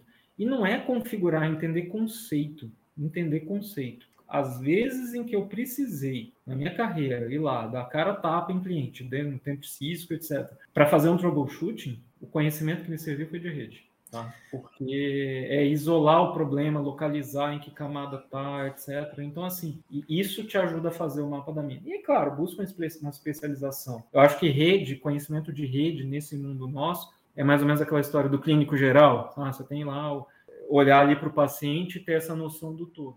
Claro que você busca uma especialização, algo que você goste mais, mas é importante ter a visão do todo, essa visão global do clínico geral que eu chamo.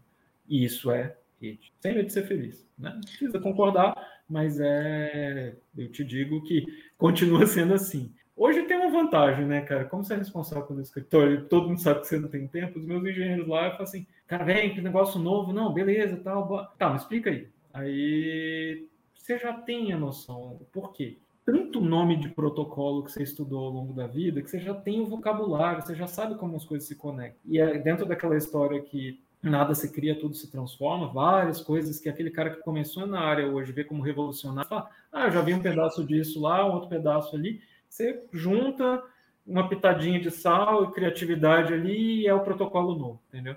Então, assim, é, você pega, por exemplo, a SD1, vou só dar um exemplo prático. SD1, tal, ah, inteligência, resgatando inteligência de roteamento para ponto, para você poder usar links mais baratos, poder colocar a aplicação, usar um link específico, beleza. Aí você vê assim, no caso da Cisco, por exemplo, ah, tem um protocolo que foi criado que faz a mágica, chama OMP, Overlay Management Protocol. Eu fui na apresentação de Cisco Live nos Estados Unidos, aí os caras que vieram da empresa que a Cisco comprou, é, explicando a lógica lá do OMP. O cara pegou as coisas legais do IPsec, do BGP, do SPF, do, do, do BFD, lá, lá, lá, juntou uma parte que faltava, colocou isso como uma coisa só, né? um protocolo que tenha todos e, e, fez a mágica, fez o cérebro do negócio. Né? Deu um nome legal. Então, assim, é, não, e, e, mas aquela história, e deu essa visão assim de simplificar o uso, você não precisar saber todos individualmente. Mas para quem sabe ali o negócio individualmente, porque você teve essa bagagem, você consegue entender. Né? Então, assim, é, eu acho que os caras de rede vão acabar sendo os dinossauros que nem a galera do COBOL, entendeu? Tá, mas assim, mas é um conhecimento muito útil, porque o mundo está conectado em rede. Então, assim, ah, vão lançar tal coisa. Ok, você consegue entender. Eu acho assim que é, é, é, o conhecimento mais útil, assim, prático de carreira, né, da, desses quase 24 anos aí de carreira, que é o, é, é o conhecimento de rede, principalmente o roteamento. Cara, é, foi muito bom porque não fui eu que falei isso, porque eu falo isso toda vez para os moleques e é bom ter outra pessoa falando também ainda mais com as suas credenciais, porque tá vendo, pessoal? Não sou eu que tô falando, é o Alexandre que tá falando também. É, primeiro, mais, uma, mais um distintivo aí, né? Que é o mestrado em matemática, que você, nessa loucura toda ainda, e conseguiu conquistar, né? Sobre gostar de lecionar, você já né, falou aqui que gosta, né? Não sei se você tem planos aí de, uma carreira acadêmica aí, talvez, no futuro, ou lecionar alguma coisa, ou fazer um canal no YouTube, né? Você, tinha, você tem um blog, né? Não sei se você está populando, não, né? Não é mais ativo, né, o blog, infelizmente, porque, assim, é, tem uma parte boa aqui que é o seguinte, é, eu sempre fui apaixonado por matemática, mas você lembra como eu contei no início, eu não podia dar aula porque eu estudava na escola pública e o professor falou, não seja professor. né? é, quando eu escrevi o livro da minha área, ou seja, de uma área em que você é conhecido, é, você já tem essas credenciais a esse respeito do mercado, isso também me credenciou como autor publicado. Lembra aquela história da disciplina que você precisa para chegar até o fim do projeto de um livro. Isso tinha o lado da realização, do download do cérebro, de uma coisa que você estudou muito ao longo da sua carreira. Hoje eu não escreveria esse livro, sério. Porque... É, mas, por outro lado, uh, já olhando para frente, projetando essa experiência de um dia escrever livro de matemática, que, eu, que é, um, que é um, um, um sonho. Enquanto eu estava fazendo, como, como, são projetos muito pesados, né? projeto de um livro ali, muita dedicação, quando eu estava escrevendo o livro de, de, de, Firos, é, entre 2009 e início de 2011, cara, eu, eu me sentia no, no, nos alcoólicos anônimos, assim, que era a cada dia eu recebia aquela fichinha. Estou há tantos dias, tantas semanas sem tocar em matemática, porque eu não podia, porque se eu desviasse o olhar para minha estante de matemática, que é 70% dos livros que eu tenho, eu não acabava o projeto do livro. E aí, de repente, eu estava naquela super produção no blog, né? Tava pô, tendo, sei lá, 700 acessos por dia ali naquela época, 2011, para um, um blog tech, 700 usuários individuais por dia. Foi muito legal, assim, né? Aí, de repente, eu vou para essa jornada do mestrado, para conquistar as credenciais ali do mundo da matemática, e aí começa a ficar difícil, porque eu tinha que conciliar isso com o meu trabalho, fazer ali uma matéria por semestre e tal, um negócio tenso. É, com o pouco tempo que eu tinha. E aí o blog vai ficando de lado. E aí você vai vivendo daquilo que você tem ali do, do, do dia a dia para poder se dedicar ao outro processo. Foi aí que o blog foi ficando de lado, porque ou eu fazia direito ao mestrado ou não ia ter nenhum dos dois. Então, assim, é, uma coisa que eu faço questão de falar é que, uh, engraçado, eu fiz ali, ó, amo matemática, mas fiz engenharia né, pelas razões que eu já contei, e gosto, não me arrependo, foi uma, uma benção na minha carreira. A galera que se graduou em matemática é, tem um preconceito enorme com os engenheiros. Eles falam assim, ah, os engenheiros não têm rigor matemático, eles vão acochambrar as coisas e tal. Então, o mestrado tem vários componentes. Tem essa coisa da realização, do aprendizado novo, do convívio com essa comunidade e de pagar o tributo para a comunidade matemática que fez a graduação original que você é capaz. E o dia que você quiser, assim, pô, né, vou publicar meu livrinho para contribuir para o ensino aqui, né, do seu filho que está lá no segundo grau, é... não diz que eu sou só engenheiro, entendeu? Respeita que, pô, eu paguei o imposto lá de, de, de me submeter a um, a um, processo, ter o carimbo ali, a credencial da, da, da, da matemática. Então, tinha isso também. Então, você tem a credencial formal daquela área, eu consegui a credencial de autor publicado é, pelo, pelos outros livros da área de, de informática, né? É, e juntando isso, eu espero que um dia eu possa é, pegar e, e, fazer esses trabalhos em matemática. E aí eu lembro do, do Raul Seixas, né, que ele fala lá do, dois problemas se misturam, é, a verdade do universo é a prestação que vai vencer. A prestação que vai vencer é aquela coisa. Por um lado, ela te estimula a ser criativo, porque é a história do instinto de sobrevivência, mas por outro lado, consome seu tempo, né? Então, o desafio que a gente tem é justamente esse gerenciamento do tempo, o que passar na frente, o que, o que, o que priorizar. Eu espero que um dia eu possa contribuir de alguma forma. Meu, meu sonho, meu sonho assim é poder ter um centro de estudos, né? de, de matemática para ajudar realmente pessoas ali que encaminhar gente, principalmente mais carente, etc., né? É, e que tem interesse, que seja esforçado, que queira estudar. Esse, é, se eu conseguir fazer isso um dia, tá? Eu vou ter passado por essa vida e me sentido realizado, porque dentro de mim eu tenho uma, um senso assim de missão, de vida ligada à educação, de verdade. Eu exercito isso diariamente com a área de, de redes, nas minhas interações normais de trabalho, mas já tenho as, essas aulas pontuais e eu espero ao longo do tempo poder ir crescendo essa, essa, essa, essa parte das aulas, muito mais no sentido de contribuir realmente. Alexandre, queria agradecer imensamente é, o seu tempo. Eu postei no meu Instagram lá, que eu faço algumas divulgações assim, né? é, eu tinha postado só o print assim do seu do, do LinkedIn ali, uma parte do LinkedIn. Eu falei, ah, vou conversar com esse cara aqui. E aí você tem uns fãs, não sei se você conhece, tem uns caras que começaram a comentar lá, ah, você vai conversar com o Alexandre e tal, o cara não sei o que, não sei o que, trabalha na Teltec também, não sei o que, cara é foda, não sei o que. E a, a, galera começou a comentar lá, não sei se sabia ah, se você, é... que você tinha esses fãs. Às vezes assim, é, se você eu não imagino assim você se sente honrado, né? Claro, com, com, com isso, de ter esse reconhecimento, mas eu, historicamente, eu sempre tive um perfil assim, tímido, tirando esse negócio de comunicação que eu tive que me desenvolver, comunicação didática, digamos assim, profissional. É... E meu ponto é querer fazer bem feito, é querer contribuir e tal, é... e ser lembrado por coisas assim boas. O cara fala, pô, seu livro me ajudou na certificação, ah, me inspirei naquele negócio. Pô, isso é muito legal. Isso aí eu fico, isso eu fico feliz.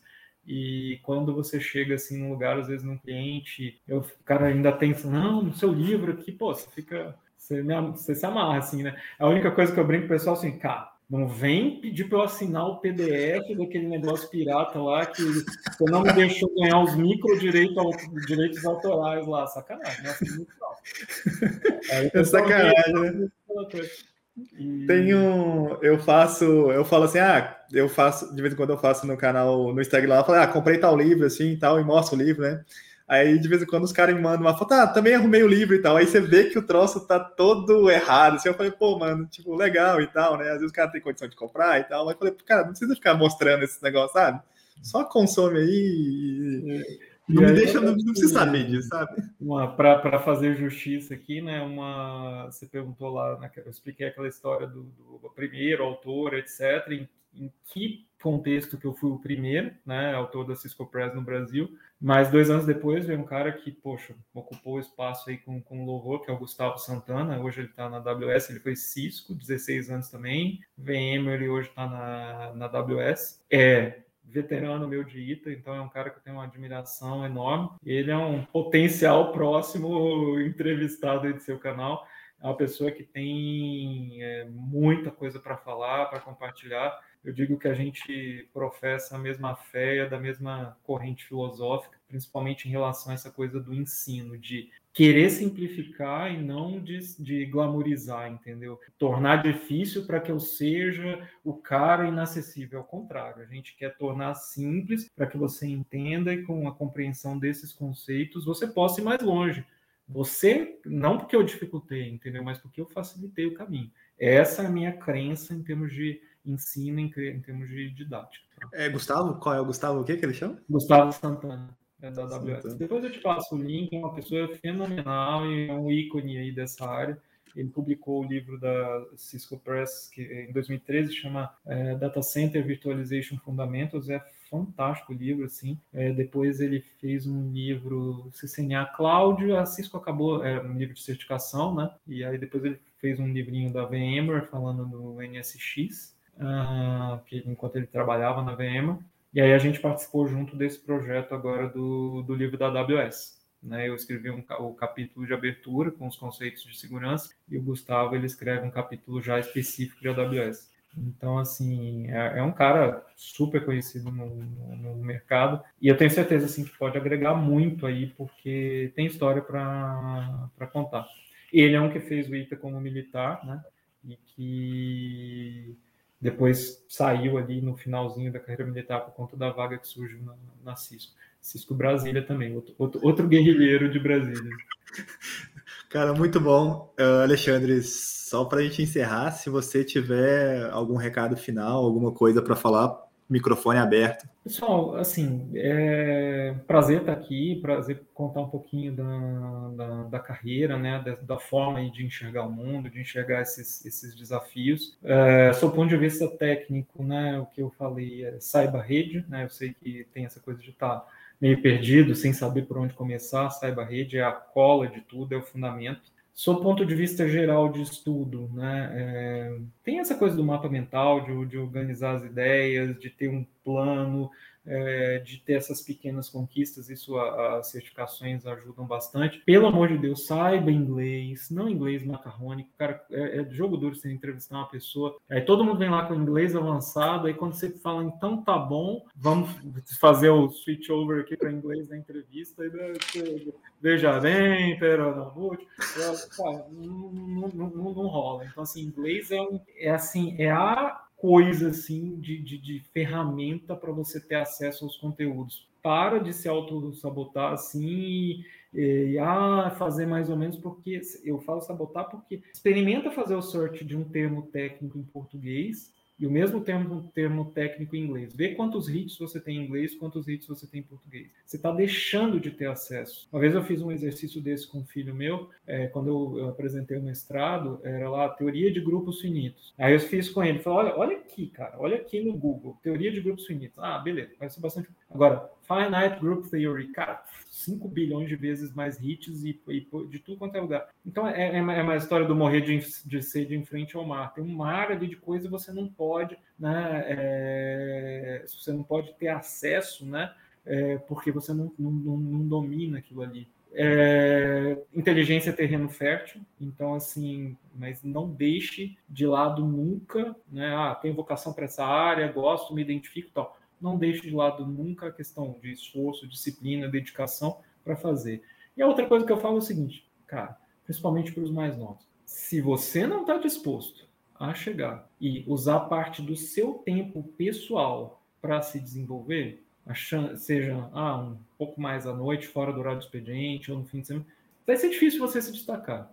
Eu, é, é, é, isso que eu digo. E por que, que eu digo isso sem medo de ser feliz, cara? Não é porque ah, agora está na empresa. Não é isso, não. Eu pensava isso na época da Cisco. O conhecimento, o título, a certificação, você leva com você, independente de onde você esteja, não é da empresa, ele está na empresa. Então é um conhecimento seu. Se você não está disposto a fazer esse investimento em você, de conhecimento, para você trazer esses carimbos, como disse o Gustavo, esses distintivos para o mundo, essas métricas não subjetivas, fica difícil você querer que o mundo adivinhe que você é bom. Principalmente se você está olhando para o exterior, que o cara conhece menos ainda da nossa realidade e ele precisa de referências objetivas. A certificação tem um super benefício, é algo que nos ajuda nesse sentido. Tá? Então, acho que é isso. Obrigado.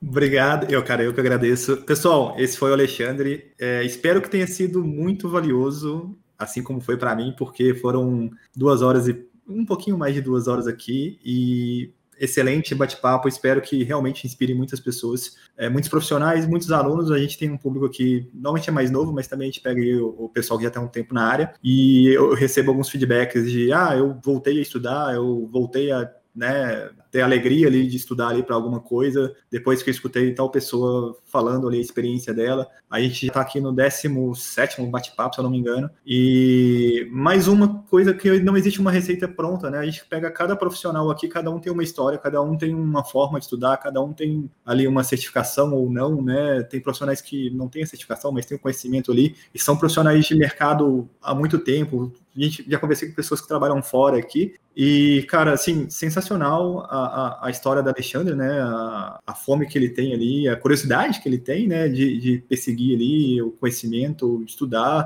né? Ir atrás do, daquilo que né, tá relevante ali para ele naquele momento. E se você, né, puder ajudar também, você que está escutando, você que está vendo esse vídeo aqui, compartilhar com seus colegas, amigos. É, a gente está com uma audiência aí que está crescendo, né? Cada vez mais aqui. E esse bate-papo tem ajudado bastante. Eu espero que você mande isso aqui também para alguém para ser relevante, né? Para isso ajudar mais pessoas, beleza? E é isso, pessoal. A gente fica por aqui e até a próxima.